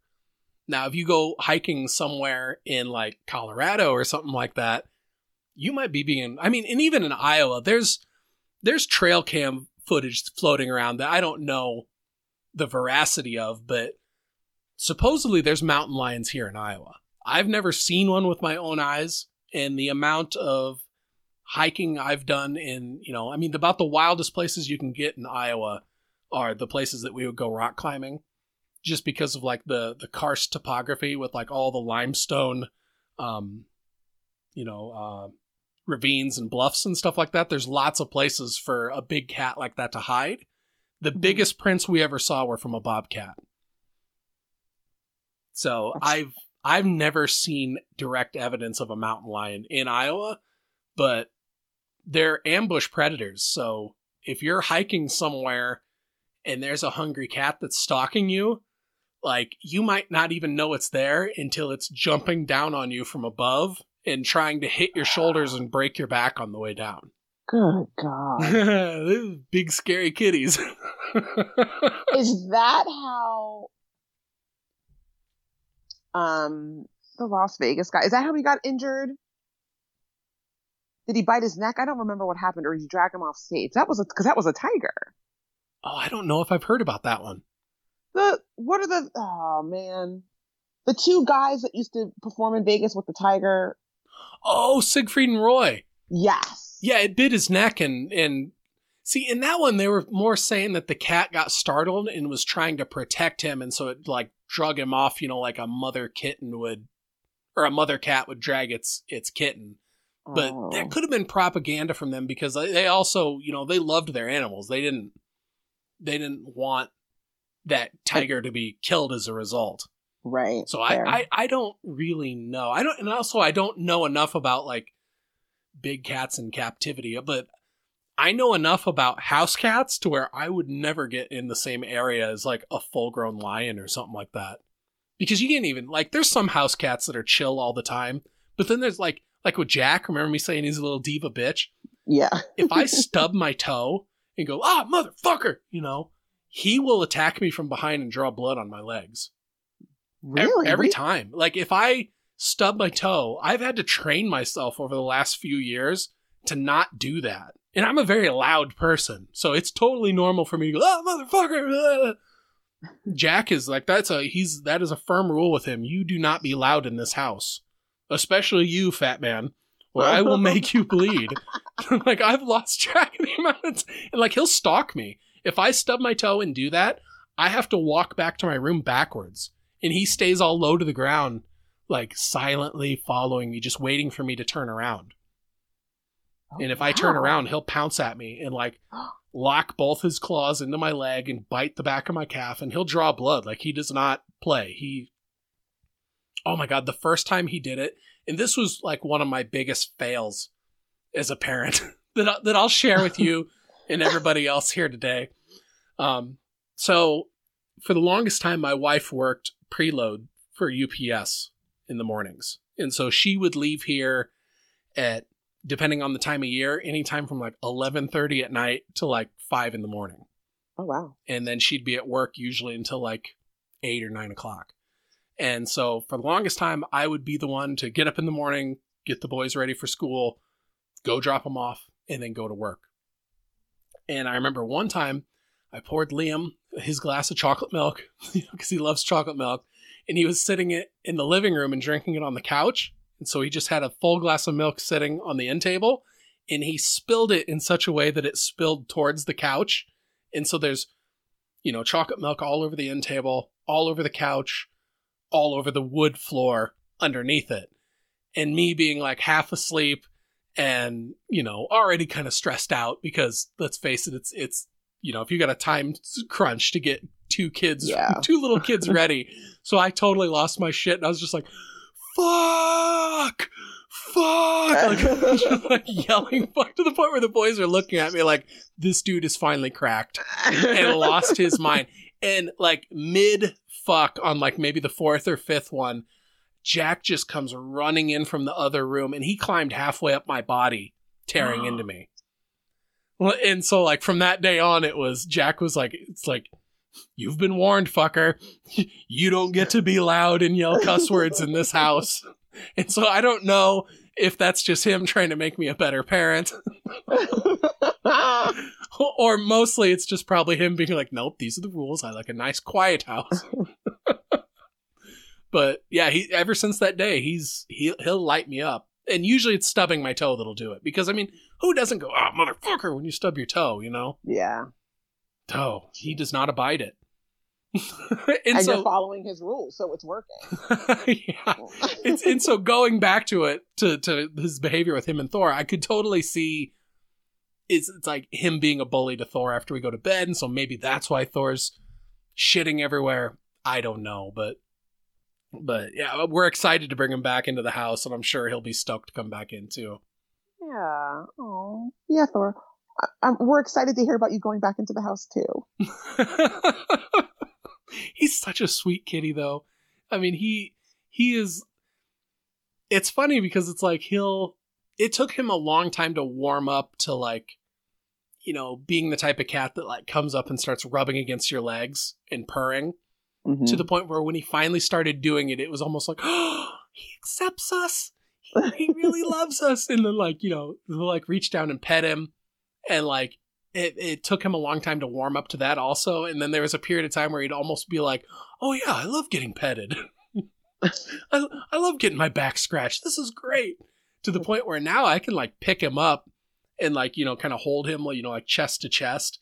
And he'll do the biscuits thing, like with one of them on my shoulder and the other in my beard. Oh, that's so cute. and like lovingly looking into my eyes like this is the best thing ever and so i miss i miss him doing that because when jack does it it's he more comes up and he'll bite me until i pick him up like if i'm like half asleep making my morning coffee and jack's decided no it's cuddle time he won't abide me paying attention to my coffee maker or my phone or anything like that he'll come up and fall and just bite the back of my leg until i pick him up and it's like you are such an asshole you are so lucky you're so fucking adorable Sounds like me in a relationship. so did you grow up with like uh, cats or pets or anything like that we actually grew up with uh, cats. I remember having two cats as a kid, and then um, when I was like in high school, we didn't have anything. We begged for a dog and never got one. And then I just, yeah, we had two cats. We had a cat named Grace when I was like in elementary school, and then when I was in middle school, we had another cat named Skittles. oh Um, yeah, they were so cute. Um, and then I have not had, I didn't have an animal since then. And then I got a dog uh, about five years ago. And yeah, I'm not opposed. To, Here's the thing, too. I think, okay. But uh, to grow up with animals, yeah, I, I've had animals growing up. We weren't like, we didn't constantly need to have an animal growing up, but we had, we did have animals. Um, and then I had a fish like in my late 20s, and that lasted all of about a week. And oh that- kind of fish the- like it was like a betta fish. I oh those are Thor. cool They are. I named him Thor, and he did not last as long as the mighty Thor, God of Thunder. But I killed him fairly quickly. The so here's the thing too. I think so many people are hell bent, and I love my dog. I think he's great on having a dog, but I don't think what people I think what people don't realize is like it can be if you're like busy and on the go and you have a lot going on, it can be a lot easier to have a cat than a dog. Like you can't leave and have a dog. Like somebody has to come and your dog has to be walked unless your dog is just pooping throughout the house. Whatever people do whatever they want to do. But like I have friends who own cats and they can go away for the weekend. Let's say, I mean, they're not going away for like a month, but like you, they Yeah. go away for like a weekend or and they can they're okay with the cat being home alone for two to three days. Like that's a freedom you don't have with a dog. And dogs are great, um, but cats can also like. I mean, sounds like even from the stories you're telling me about Jack and Thor, like I mean, cats run the house, and in in that aspect, they can do a lot for themselves, and they can kind of look after themselves in a way that I don't think dogs can. Yeah dogs really feel like they need that human action human interaction on a daily basis whereas cats are more like i'll come to you when i want to come to you Exactly. Until then, I'm going to sit here and I'm going to look at you with narrowed eyes like I'm judging everything about you. Thank you. yeah. What kind of dog do you have? Um. Well, they think he's a Yorkie poo. He's a he had a, I got him from a rescue. Um. But uh, yeah, he's a Yorkie poo, and his name is Gryffindor. Aww. Yeah, he's my blood yo. I know he's right here. I'm sorry. I don't want to be one of those people that uses baby voice when they talk about their dog. I'm trying to curb that. But Oh yeah. no, I do that nonstop. like my like each of my cats have got several other names, you know, because it's not just one name. Like, like every morning, you know, like when I see the cats, I'm like, "Oh, what a handsome boy you are! You are such a good kitty." Eh, you know, when you want to be, or "Oh, you're such a sweet boy when you're sleeping." I do, and that's probably why they're judging me. They're like, "Why are you talking to me like a fucking this is baby talk? What are you doing?" it's the best. I do so much to just try and get my cats to approve me. Where it's like I'll do little dances for them. And it's like this is a tribute. It's for you. begging for their approval. Yeah, or I'll do like a like like sing a little song to him or something. What was really great is when I walked in the in the garage uh, last night. I was getting our grill ready, and so I had to keep going in and out of the garage. And usually, when the garage door opens, Thor will just stop what he's doing and look at the door and be like, "Do I run, or do I stay where I'm at?" And so like every time I opened the door, he would run under this thing that he could hide under. And so I started singing to him. I started singing Aqualung by Jethro Tull because the chorus is Aqualung, my friend, don't you start away uneasy. Uh, you poor old sod, don't you see it's only me? And so it's like, Thor, you don't run away. It's just me. and so as soon as I started singing that to him, he popped his head out and like cocked his head sideways, like, fair play. I like it. it's like, hey, you can't go wrong with Jethro Tull, bro. Pull out a flute and start playing a flute for him. but Jack, yeah, like uh, what was I doing? I was doing the the Bloodhound Gang song, uh, "Shut Up." Like I've got for whatever reason that rap, the entire thing is like stayed in my head for like over half my life now. and so I was doing that for him, and like the, he didn't change expression the entire time, just narrowed eyes. Like almost, I wouldn't have been surprised if he just started shaking his head. I do so much to make you love me. Why won't you just love me? it's like, oh, I know how to make you love me. And then I go get cat food, tap on the top of the can, and he's all lovey dovey. Do they eat the same food? Yes. Yep. And we've gone through lots of different dry food with them to, you know, try and find, you know, because for a while we were thinking that that was Thor's issue, but, um, but yeah, they get dry food all the time, and then usually, uh, once a day in the evening they'll they'll get soft food, and man, they know exactly what bowls the soft food comes in. Um, it, and it's gotten to the point where even and like Lindsay's always the one that gives them the soft food. And so if it's anytime after six, if she's in the kitchen, you know, making supper or something like that, they'll just go and just hang out and just stare at her the entire time. And it's always like, guys, you know the deal. You don't get soft food until we're done eating because if we give them soft food beforehand, without fail, one of them will go back and take a shit in the middle of us eating supper. And like I said, we have a small house. And so anytime one of the cats takes a shit, it's like, okay, go clean that immediately.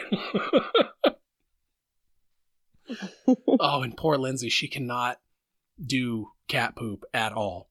No. Like, like, you know, like she can change baby diapers like it's nothing.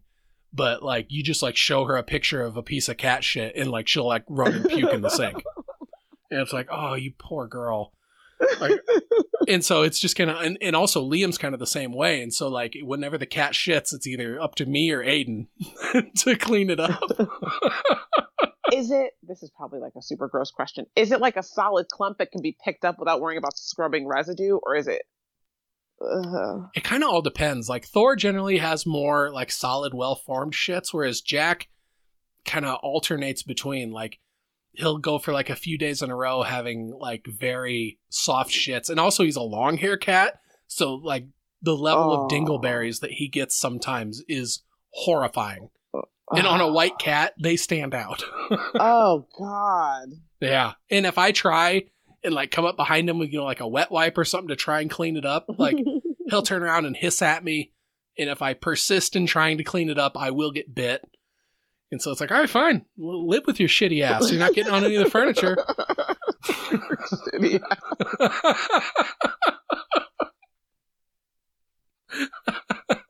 but I mean, he always goes in the litter box. But also, it's like cats. You know, they'll they'll shit, and then it's like they'll take off at like super zoomies afterwards. So sometimes Jack will take off with super zoomies, and then there'll be like a little bit of like a little spot of shit on the floor, which is like, oh, thank you for that, buddy. Yeah. Whoever said cats are the cleaner animals are, was full of shit, and it was probably written by a cat. oh, oh, for sure. you know, For sure. propaganda. Do you find a lot of hairballs? Nah, we, well, like we find, especially like right now with the change in the seasons, like Jack is Mhm. shedding like crazy, and it to the point where it's like there's just long white hair fucking everywhere. Like Lindsay, will, like we have mostly wood floors, and we've got one big area rug in the middle of our Mhm. living room floor, and Lindsay will vacuum that sometimes four times a day, Wow. and, and, like put the vacuum like fully on the couch, also and vacuum all that, and just be like, "What the fuck, Jack?" It's like, yeah, he's he's messy, but um, not too many hairballs, you know, where they full on like puke it up on the floor. Like I, I cleaned Okay. one up from Jack. Oh, what was it? Like maybe two weeks ago, and it was the only one I can even think of in recent memory. Which, as Oh, much as he licks himself and as much as he sheds, I can't believe he's not puking up a hairball every day. Like you get the impression, especially from like TV, which uh, you know I should know better. But, like cats are puking up like you know eight nine hairballs a week. yeah. it could all be for the cat and you know, and, and also I've I've noticed that, you know, they've got a million different types of cat food where it's like, you know, and they have ones Fair. that are like hairball control. So maybe some people own cats that are more prone to them and they have to feed them with special diet to try and help with it. I suppose I should just knock on wood that, that they don't do that very often. True. Uh, I do love having them though. Like I really like because I grew up with like I I grew up in a household that just had lots of pets. Like we always had a dog. When I was a little kid, we had a border collie named Dusty. That was like my best friend. Um, oh my god, my mom's got pictures of me as like a baby, like asleep on a blanket on the floor, and Dusty like sleeping right next to me with like his head pressed up against mine. Oh. And she said that he was very protective of me, and if strangers came in the house, he would get in between the stranger and me and like stand his ground, like, you're not coming near this kid, fucker. And that was an awesome dog to grow up with as a little kid because, like, my mom and dad have a, a a small cabin that's along the river just outside the the town I grew up in, and so we'd go out there and there's a big long gravel lane that that led down to the cabin, and I got lots of memories of you know running up and down that lane as a little kid with you know Dusty in like hot pursuit, or usually way out ahead of me because he was so much faster. Um, but that was the the first dog that I had to experience loss with. Like I remember Dusty getting old and slowing down and you know eventually dying. And I remember dad built a coffin for him out of plywood and, and we buried him in the back corner of the garage or the yard. And mm. he was a really really good dog. And then the next dog we got looked almost exactly like Dusty but like miniature. And I don't remember anymore what breed of dog it was but it looked like a miniature border collie. And that dog was just very full of nervous energy. And I don't know if it was because at that time I was then a teenager, you know, with like, you know, raging testosterone hormones, and I'm a very loud person naturally, but that dog would always just look at me and like shake. And it'd, it'd be like, Are you afraid of me? it's like, I've never done anything to hurt you, but I know I'm very loud. Is a border collie Lassie? yes. Yeah. Dusty looked just like Lassie. Gotcha. Okay. Yeah, and he was the variety that had almost like reddish fur, and then you know like the Oh, white chest and white splotches. Um, oh, excuse me. Sure. I have a neighbor down the street that has a black and white border collie named Tucker. They come in black and white. Yeah, and oh my gosh, Tucker is such a beautiful border collie, and she's got this really huge uh, corner lot that's fenced in with a chain link fence. And this border collie, when I walk, because I go for walks almost every day, and this border collie will just race up and down the fence line, you know, excitedly looking at you, like, "What's up? What's up? What's up?" and um, that dog is just so beautiful. Um, I I would love to have a big dog like that, but in the combination with the small house I have, and I just I don't think it would be the the the best move to have a large breed dog like that. But my parents now now they have two dogs. They've got two yellow lab, to I think they're yeah they're yellow labs, and oh my god are they high energy. And they're like my dad's kids. I think like they both sleep in bed with my dad every night. And then they've also got three cats in that house. So now they've got two giant dogs and three cats. Wow. house. At one point, they had three dogs in there, and then the the old, their oldest dog Lizzie, she she died kind of young, which was really tragic. Lizzie was like a mix between yellow lab and and uh, golden retriever, and she was such an amazing dog. Like she almost never barked. Um, Lizzie was like my dad's like third child. Like dad would be like sitting on the couch like eating cereal and like he would like get a bite and put it on the spoon and like give it to Lizzie to eat right off the spoon and then he'd go back to eating. It's like that's fucking Mm. foul, dude. That's love. yeah, no, totally. Like, and I'd always make jokes being like, I think he fucking loves that dog more than I never got that level of affection from this man. What the fuck? uh, but Lizzie was such a great dog, and she ended up having a bunch of health problems when she got older. Um, I think she had like some sort of cancer or something like that that developed like in her head, to where they had Oh, to keep getting surgery on her, where they'd like take out some of her teeth and everything along with it, and eventually it caught up with her.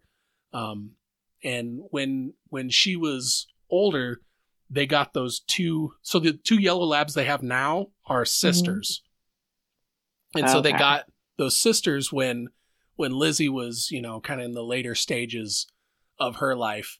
And the amount of times that Dad has said to me like, "They're not like Lizzie." they came home one day and so the the more dominant of the pair is uh, their new dogs are Abby and Ellie and they are very very high energy and Ellie is like clearly the alpha of the two and they had torn up the couch in their basement all the way down to the wood frame oh my god. The amount of fucking furniture and belongings that those dogs have torn up and chewed up of my mom and dad's I shouldn't laugh Do they get pissed? No, these are their new kids. they just deal with it. oh man. But yeah, and then um Abby's like, you know, the slightly smaller of the pair, and she's one of those dogs that's absolutely like ball obsessed. And so she's always got this ball that she carries around everywhere. And so every time I go over there to visit, you know, Ellie will be the one that's all insane, jumping all over me. And then eventually, when she calms down, Abby will come up and just drop her ball at my feet and like nudge it towards me. so I'll pick it up and throw it. And then, of course, my dad's like, "Don't throw it so far. You, you're wear her all out. She has bad hips. She's gonna get." And it's like you are so overprotective. It's a dog. It wants to chase a ball. She's got bad hips. oh man, but yeah, I just I grew up in a house like we always had always had cats, always had at least a, one dog, um, and so you know I, I I feel like as an adult, um, I went along for a long time. I thought I was allergic to cats, and I might still be, but it's like I don't just know if it's just not as bad or what. But I went for a long time without owning a cat, and then when we got Jack, I was just like, "Fuck it, I'm gonna see how it goes." And I take like a, a like a generic Zyrtec every day, just because I have I have asthma that's mostly triggered by allergies, and so I have mm-hmm. to take like an allergy pill every day. And so I don't know if that's the difference or what, but like I live just fine in a house with two cats. You're maintaining it. If you still have it, then you're maintaining it well, so that's good. it must be, but yeah. Oh man. Um. Uh, what was I going to say? Have you ever had any other like small pets? You know, like like gerbils or hamsters or anything like that? no, if I'm being honest, I don't think I would have trusted me with anything small. Like I could see myself like letting it out of the cage or the little tank, and then like bringing it to bed with me, and then completely smothering it or whatever. I can-. By accident, people. By accident, anybody listening. Not on purpose. I wasn't killing animals as a kid. But no. I and here's the thing too. My I had a coworker, this is years ago, and she had a she got her son I want to call it a flying squirrel, but that's not what it is. It's some kind of like it looks like some kind of a rodent, but like it's got webbed wings and it can like but they're furry and I think I think it's furry. And they fly? Shit, Maybe it is a flying squirrel. Maybe it is. I can't think of anything else that would is like a flying mammal other than like bats. Okay, maybe it definitely wasn't a bat. So maybe it was yeah. But to, anyway, to answer your question, I have not. No, did you? Were you into like squirrels or lizard squirrels? Nobody has squirrels. Like gerbils or ferrets or. We had a hamster when I was little, and uh, it had one of those little plastic balls you'd put it in. Yeah. like roll around the house. But this is also a house that had two cats in it, and and so I eventually we just woke up one morning that that hamster was dead, and I remember that was really sad. And I think in the same week, because like our cats were indoor outdoor cats, and I think in that same week one of our cats got hit in the road outside of our house. I seem to remember God. having two pet deaths like really close to each other when I was a kid. And I was thinking it was a hamster and one of the cats. That's awful. Yeah. Yeah. And and that was the thing that you know, when when we took in Jack and Thor, it was okay, they're either going you know, they're going to be an indoor all the time cat because I don't want the boys to have to go through that where it's like one day your cat goes out and it, you just never ever see it again. And Yeah. so when we were little kids and that happened, you know, my mom would just be like, you know, we'll just, you know, imagine that, you know, you know, Hobbs or Ziggy, you know, just found, you know, some some, you know, old widow that needed the company and, you know, they spend their evenings now, you know, keeping this lady company sitting on her lap in front of a fireplace. And it's like, you know, that's a that's a beautiful story, mom, but like we live like right at the edge of the blacktop outside of town. We were three houses from the edge of town, and so people would use our street as like a fucking runway to where when they're going by our house, they should have only been doing 25, but it turns to 55 in 100 yards. So, Right. you know, it, they they probably got and and there was the one cat that we actually saw get hit in front of us and I remember Oh, watching God. it die in a cardboard box pissing blood. You know, that that's stained into ah. my brain forever watching that as a little kid and just hmm. I think that was the one that died right soon after Taffy, the the hamster. Hmm. Um That you is a horrible visual, by the it was way. terrible. It was it was terrible. Like watching that cat, and like I remember just watching it and just bawling my eyes out. Um, but it was like okay, so, and and then after that, it was like the now all of mom and dad's cats are indoor only. They don't they don't go outside, and and that was actually one of the things that we were discussing with Thor is that do we let him be an indoor outdoor cat? And it's like, no, I, I can't because I don't want him to like go away someday and never come home, or worse, find him dead in the road outside, you know, or something like that. Or and also recently we've been getting terrorized by a giant fucking raccoon. Like I have the the video surveillance to prove it. It, it is a giant fucking raccoon. Like one morning I woke up and looked outside and like there was just red everywhere in the backyard. I'm like, what the fuck is that? And I go out there it had taken a Nerf ball and just shredded it into like a thousand little pieces. And I we have a an above ground pool in the backyard that's like one of the soft side ones. hmm It, I'm pretty sure it's it has scratched a hole in the outside of the liner, and so it's been drinking winterized pool water, which can't be good for it. no. Well, and then like last week at one point, uh, the boys were like, uh, "There's this one outdoor cat that's been around our neighborhood forever named Stray Gray," and so the boys always get so excited when they see Stray Gray. And Stray Gray likes people too, so if they're outside, he'll come up and or she'll come up and start purring and rub against them and stuff. And so Mhm. they're like, "Oh, Stray Gray's here!" And so then we're looking, we're like, "No, it's a raccoon!" And it walked right down our sidewalk, made a left turn, and just went right through a gap in my privacy fence and was in my backyard. And so I ran out in the backyard. I'm nope, nope, fuck off. it was like Korg chasing away Loki and Ragnarok. Piss off, ghost. and so I chased it and it ran under my garden shed. And I'm like, oh, you son of a bitch. And so last night, I'm out in the yard with Lindsay and I had just gotten back from a walk. And so I was, I had a, a headlamp on and I'm so talking with Lindsay and like I hear a noise and I shine my headlamp over and there's two glowing eyes staring at me. And so I take a step forward and sure enough is that fucking giant raccoon. It was just hanging out in the dark, 20 feet away from us, staring at us. It's so creepy. Oh, and so it ran off under the garden shed. And so I've got this weak ass pellet gun, or not even a pellet, it's like a BB gun. Now, Mhm. keep in mind, from like, I can put this thing like point blank up against an empty soda can and pull the trigger, and it won't pierce the soda can. This is a weak, weak BB gun. hmm And so, uh, a long time ago, my grandpa had borrowed it because there were squirrels getting in his bird feeders, and so he would shoot at the squirrels with that pellet gun because it, you know, it wasn't enough to actually hurt the squirrel, but it was enough to like hit them and like scare them and make them run away.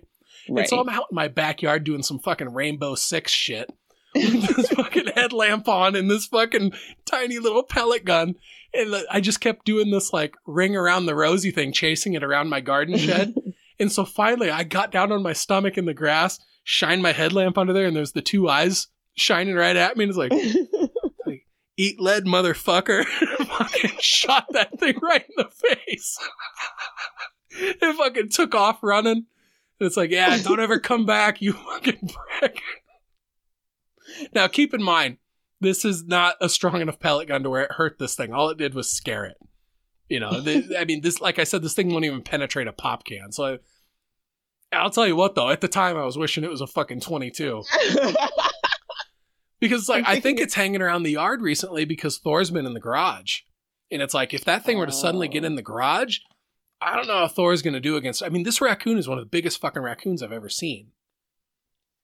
Yeah, that might not end well. No, it's like a raccoon like the size of a Yorkie. I mean, this thing is huge. Jeez. Yeah. And so it's like, I don't know. We'll see. Darkness is falling. By the time we're done with this recording, it'll be dark, and I'm to go out there with the headlamp again and see if it's in the yard. I'm thinking of you like crouched in the grass, like on your stomach with a headlamp, like tactical gear, like SEAL Team Six stuff, looking for a raccoon.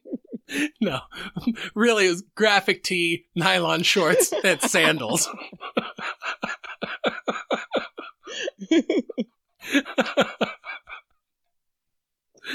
oh boy. Uh, but hope hopefully, you know, it, like cuz you know, hopefully that BB just hit it and it was like, "Ooh, I want it to associate like a stinging pain with with like being in my yard." So it's like, "Please don't come back." Yeah, Like- find somebody else's yard to terrorize. Like like there's nothing more magical than being on a hike in the woods and seeing a raccoon and being, "Oh, look at it." But when it's like coming in your yard and like fucking with your property and all that, and it's like, "No, no, I, I don't want you here." yeah, yeah, and it can have rabies. Yeah, that too. I mean, especially because it's like it's weird to see them in the daytime. You Oh, know, can and the amount of times yeah. that I've seen this raccoon, you know, not in the dark is is somewhat troubling. Yeah, that is actually. Seeing raccoons in daytime should be an anomaly, not the not the not the everyday occurrence. Yeah, yeah. Generally when you see those nocturnal creatures during the day, there's a good chance that they're sick with something. Like you said, it could be rabies. And Yeah. that stuff's fucking scary. Tragic too. I've seen Old Yeller. I've never seen Old Yeller. I just know the dog dies, right? Mm, yeah, it gets I think it gets bit by a rabid raccoon. Oh God. and then at the end of the movie the the the little kid that owns this dog is like has to shoot old yeller spoilers No. so he has to shoot his own dog which is like super tragic so it's like old yeller's great as long as you don't watch the last 10 minutes Speaking of rabies, really quick. So I had to watch this movie for PCL tomorrow called The Sadness on Shudder. Hey i'm gonna be on pcl tomorrow too That's right. this is amazing i get to podcast for you two days in a row this is gonna be fucking rad This is okay. So that made me think of that. First of all, I've got beef with Brian because that movie was twisted. Uh, that's the one on the list that the entire I've been putting it off the longest. I haven't watched it yet because I just read the description. And I was like, oh no. and they're like zombies. Like if they said something like it's like an offshoot of like hum, like rabies. No, I can't. I kid you not. I stopped that movie multiple times. It was so hard to get through. I, I know I'm it's going to be tough. Yeah. I mean, I've never. I don't. I'm gonna be honest with you. I don't think I've ever seen anything so twisted. oh, hooray. Sorry.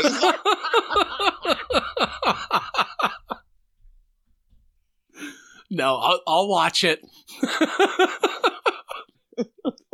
I'll do it. I'll put myself out of my comfort zone for PCL.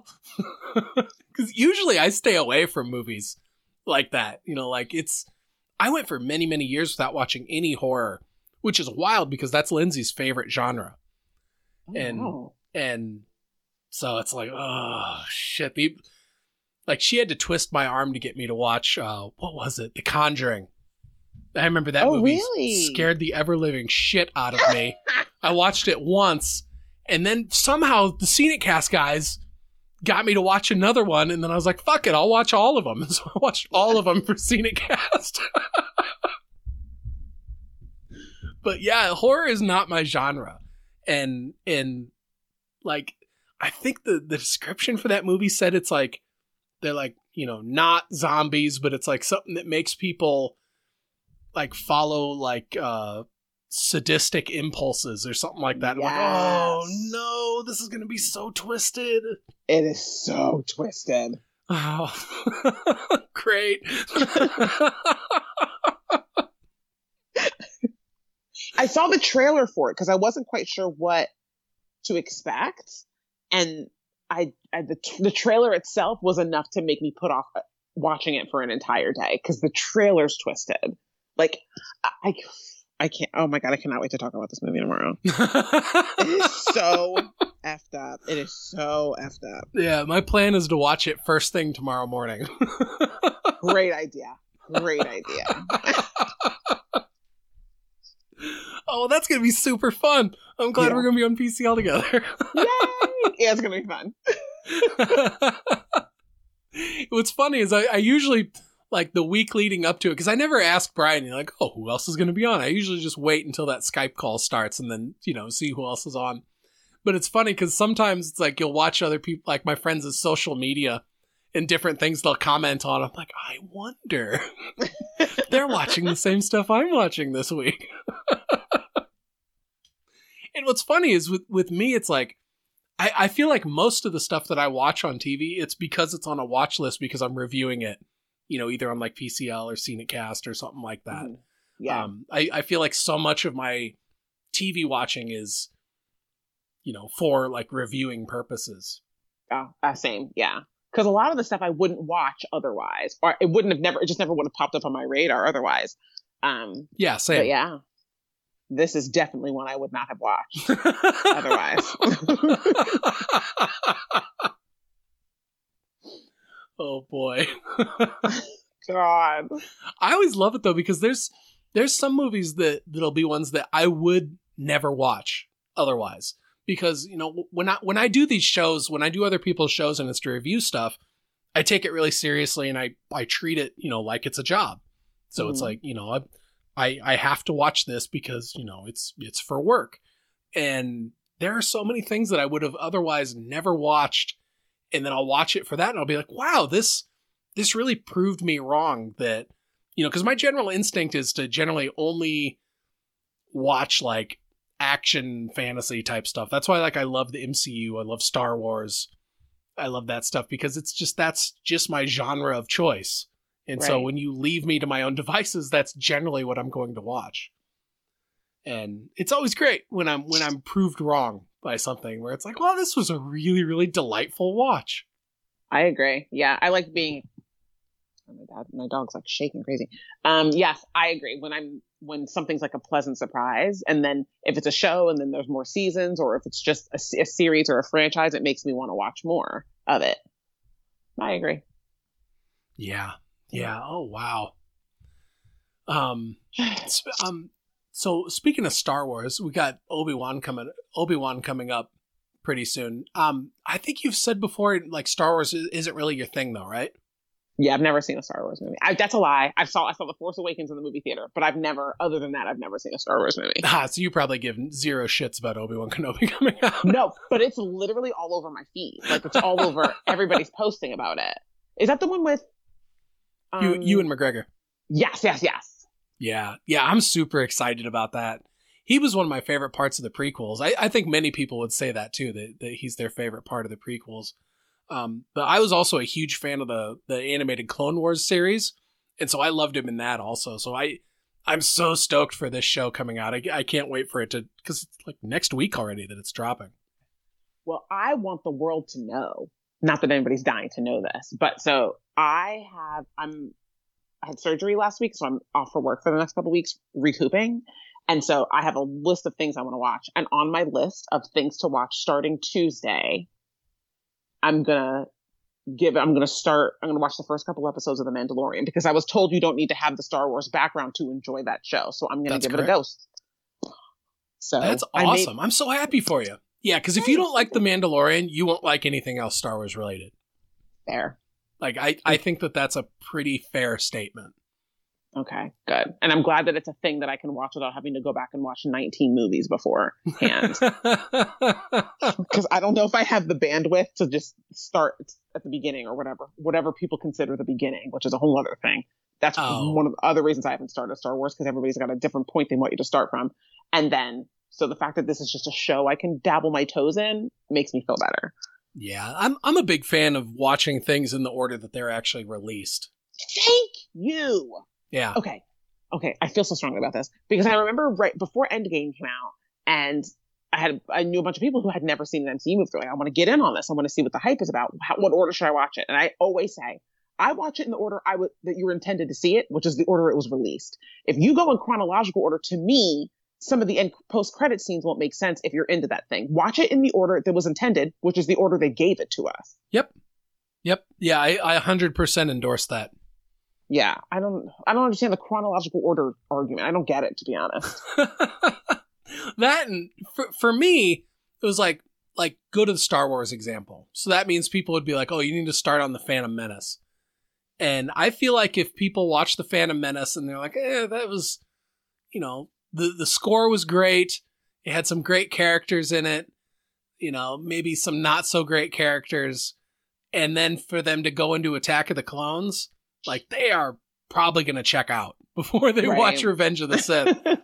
Uh, and but for me, like A New Hope, the very first Star Wars that came out, that is still one of my favorite ones. That's that's my cinematic mac and cheese or mashed potatoes. you know, that's I've watched A New Hope more times than I can remember. Like that was like a, a formative movie for me. That and th- that whole original trilogy. It was one of those things where it's like if I was if I had a sick day from school, it was like, oh, we're gonna be watching the trilogy. you know, we're gonna be we're gonna be watching all of this, and then afterwards we might watch all three Indiana Jones movies. That's a great sick day, actually. oh, no kidding, right? That's yeah, um. I, I've been slowly introducing Aiden to all sorts of different movies, you know, from when I was younger. And I keep telling him like I'm like, we have to do the Indiana Jones trilogy sometime because he still hasn't seen like he's seen bits and pieces of them, but he's not seen all the movies.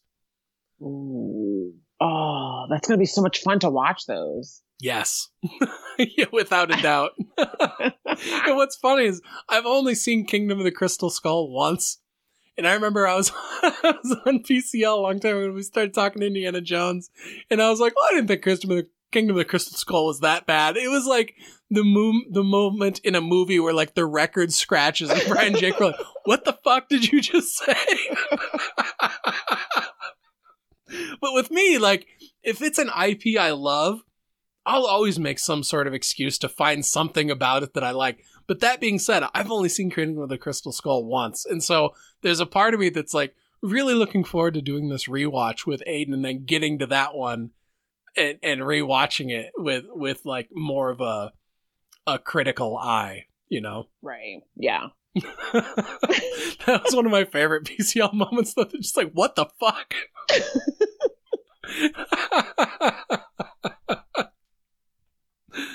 oh boy, it probably is really bad. Everybody I, should have one movie that people think is terrible that they will defend, even even though they know that the movie probably isn't that great. Everybody should have one of those. Yeah, yeah, I agree with that. And I probably because I remember when when I'm getting again going back to Star Wars, which you know nothing about. Um, I remember the first time I saw Rise of Skywalker. I, I enjoyed it in the theater, and then afterwards, like listening to my my friends' different podcasts and stuff like that, and people making all these really great, valid points about why the movie sucked. And every single time I heard one of those points, I was like, I really can't dispute that. I can't dispute that. Can't yeah. dispute that either. No, they're they're totally right. And then it's when it came out on digital, I bought it, and then I've still never watched the entire thing. Like it, that was a waste of 1999. I should. I should have just not even bought the digital. But yeah, I don't know. I, I I I tend to try and find a silver lining on something. So I mean, like you know, if if I give something a toss it rating, like you know it's really bad. I feel like I'm I'm somewhat greedy with the toss its. I guess I don't.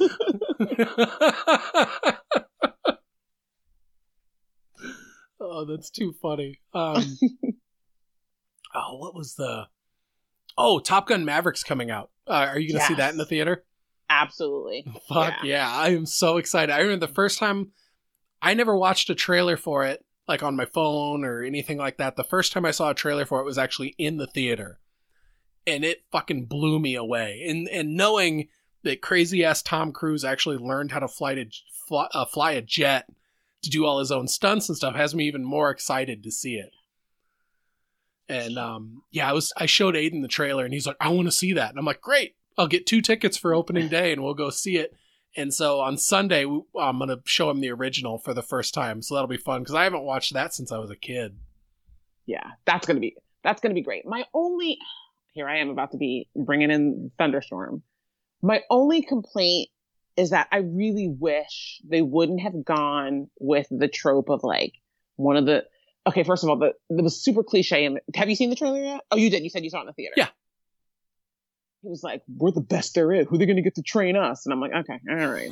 I feel like I've heard that line for the hundredth time. and then, of course, what's his face plays Goose's son, who's like not trusting of Tom. Like, does one of the kids have to be Goose's kid? Like, oh, of course.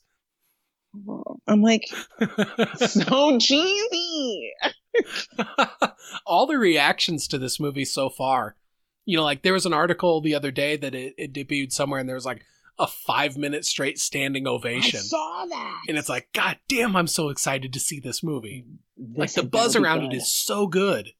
Yeah, it had better be good because it's. I don't need sequels to movies that came out 30 years ago if you're not going to really put your entire foot in it and make it absolutely amazing. Yeah, so, I agree. So, yeah, so if you're going to do it, it the trailer looks great and the like the slow like and like the updated version of the theme of the score gets me gives me chills every time I hear it. Um, but if don't if you're not going to do it right, don't do it. And Tom Cruise is crazy that if you tell him he'd have to land on the moon for you know for three weeks, he'd do it. So wacko. Have you seen that picture of him on top of the? I think it's the Burj Khalifa building. No, like the world's tallest building. He is no. It at least from the picture, he looks like he has no safety gear on, and he's just casually sitting at the top of this building, like the same way he might be sitting on like a stump around a campfire. Looks like there's zero fear in him.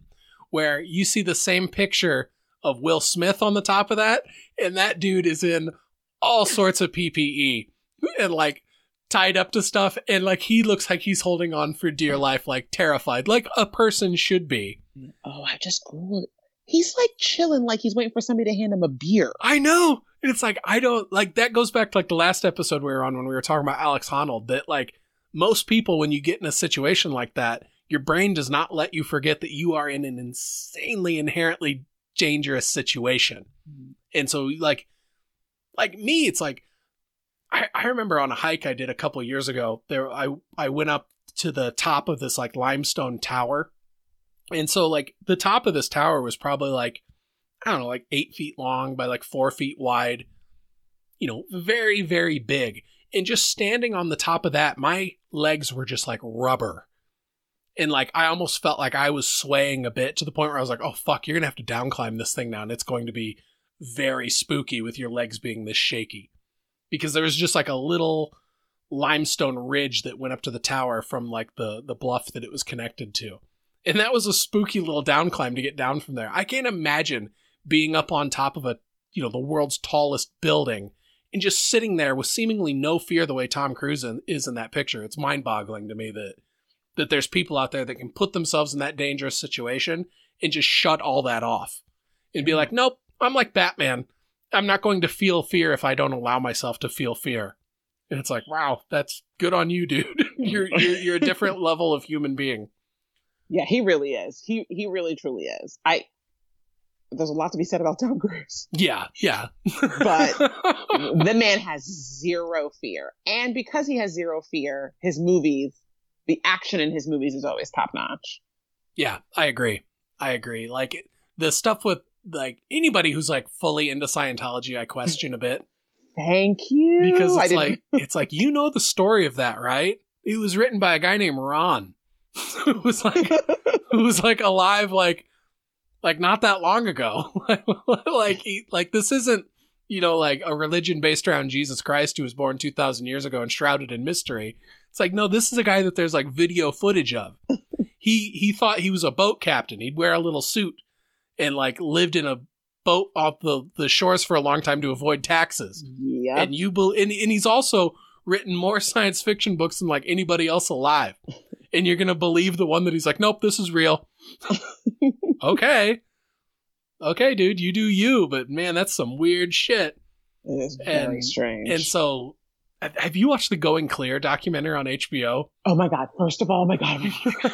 Oh so when I- Tom Cruise is on that stage and they give him that giant fucking medallion, and then they both salute mm-hmm. The picture of L. Ron Hubbard off to the side, it's like that is a whole yeah. bag of cats worth of crazy. Like Yeah. what the hell? Or as they call him, LRH. to Yes. LRH. I'm anything Scientology. Oh my god! Oh my! Oh my god! I'm so excited you brought this up. Okay, Going Clear. I watched Going Clear. I watched the um the Leah Remini Mhm. TV series on A and E. I listened to her podcast. Her and Mike Rinder. I think they're great. And then I I made a few trips out to LA in the last couple of years. Um, and every time I go, I make like the people I'm visiting, friends or family, I make them drive me past the Scientology building, and I like went in, got like a brochure. They all wanted me wanted to know if I wanted to take like the personality test. I'm not doing that because Hold these cans and answer personal questions. and it's the whole thing is fascinating how you can just suspend all disbelief in real life. You're not watching a movie and just believe just I don't, I don't want them to come knocking at my door, but like, just like, just it's the it's the most bananas thing to me. It is like a rabbit hole unlike any other. I'm sorry. No, I, got- I totally agree. I mean, the older I get, that's the more I feel the way. That's the way I feel about almost any organized religion. Fair. Where Yes. if you can take a step back and take an objective look at your religion and tell me that all the stuff you guys do is positive, then I applaud that religion because it is rare. But the way that I see a lot of mainstream Christians in America, they just use their religion as a way to control people. And and that grosses me out. And historically, I feel like that's what religion has been is a system of control. And at the point in time in the world where, you know, rape and murder was like the regular thing happening, then yeah, it was probably great that religion pacified people and gave people a unified moral code to live by. But then once that mutated into, oh, now we're going to use it as a club to beat down people and, you know, shame people and all that, that's when it starts having, you know, negative gains, in my opinion. Abs- where yeah, absolutely. it has transformed into something that was positive and now it's something that's being used for evil purposes and Yeah. especially the way it's used now you know in america with i'm really proud of us that we've talked for two hours and we didn't bring up politics at all but the way that religion is used in politics now from you know especially like with with abortion and stuff like that i i find it just absolutely fucking sickening that Yeah. that you're going to use a belief in God and something that should be something powerful and, beautiful and spiritual and just use it as a way to, you know, like these rules are for thee and not for me, but I'm going to stand up here and, and preach like it, or these people that own these or run these like mega churches that become millionaires over their from their congregations and they live in these giant mansions and fly around in private jets. And it's like you're about as far from Jesus Christ as you can be, dude. Agreed. Agreed. I, I can only think that on some level they absolutely know that they're a con man. Because I don't know how you can read the Bible and live that sort of lifestyle or do the things that those sorts of people do and then still blindly believe, oh, yeah, I'm a Christian. It's like, no, you're not. If you're a Christian, you'd be totally in support of gays getting married because Jesus said love is is the you know you need to you know love is the, is the greatest thing there is. And you need to love your neighbor as as you love yourself. And it's like that me oh, and the you know he who's without sin cast the first stone. Well that's nobody. So basically Literally jesus nobody, right there saying don't judge people for for who they are. Accept people's faults and love them as they are. And you get all these christians nowadays in america that do not follow those simple tenets. And it's like you're a christian in name only dude. That is that's some horrible shit Agreed. and, yeah. and so for me it just sours me on the entire thing i've, I've. I've yet to find a, a religion that is that i think is okay you know I, I would much rather be around somebody who claims to be spiritual than somebody who claims to be religious personally because Yeah. It's like you burn your sage and, and wave your crystals around. You're not fucking hurting anybody doing that stuff. That's cool. but the minute you start using that as a club to beat down other people, I'm not on your side anymore. Crystals. but you know, I'm skeptical. I don't believe in any of that stuff either. As soon as people start talking about toxins, I'm like, all right, you're crazy. but if you're not hurting anybody with it, and it personally benefits you to believe those things, then have at it, my friend. Agree. I agree. It shouldn't harm anybody else for you to believe what you believe. It shouldn't. You shouldn't worry about anybody else's rights or what it does to anybody else. You live your life the best way you know how, and don't worry about what other people are doing. Yes. Yep. A hundred percent. And and and if your religion is pushing you in a way to where you want to, you know, condemn other people or or or vote to to take away rights or that that's where it pisses me off the most when people are like, "Well, I believe this, so we need to make laws based on that on on this." And it's like, "No, dude. No. You don't get to Yeah. make laws for all of us because you like a book. Right. Get out of here." You like the book. I don't have to like it. What about my religious freedom? What about my religious freedom to not have to do that? I think we got laws on the books that cover, you know, the the top 10, right? don't steal, don't murder. yeah. You know, that sort of stuff. That's cool. don't, you know. Uh Right, that was kind of fun. We we got very serious here. We did. We did. Next- Hard landing. Next time, more food talk. Yes. We'll say we'll do the food at the end. Uh, as usual, it has been absolutely delightful talking to you, Stephanie. Thank you so much for coming on. Of course. Thanks for having me. It was a blast as always. Love it. Love it. Love it. uh, anything you want to promote or uh, let people know they can find you on social media? Anything? Um, not really. You can find my reviews on PCL, popcultureleftovers.com, and you can find me on Last Month in Hollywood on this with the Scenic Cast. Hell yeah! And you can find us both on the next episode of PCL. Super exciting. Uh, thank you so much for coming on. Thank you so much for listening. Uh, until next time, this has been Startcast. Bye.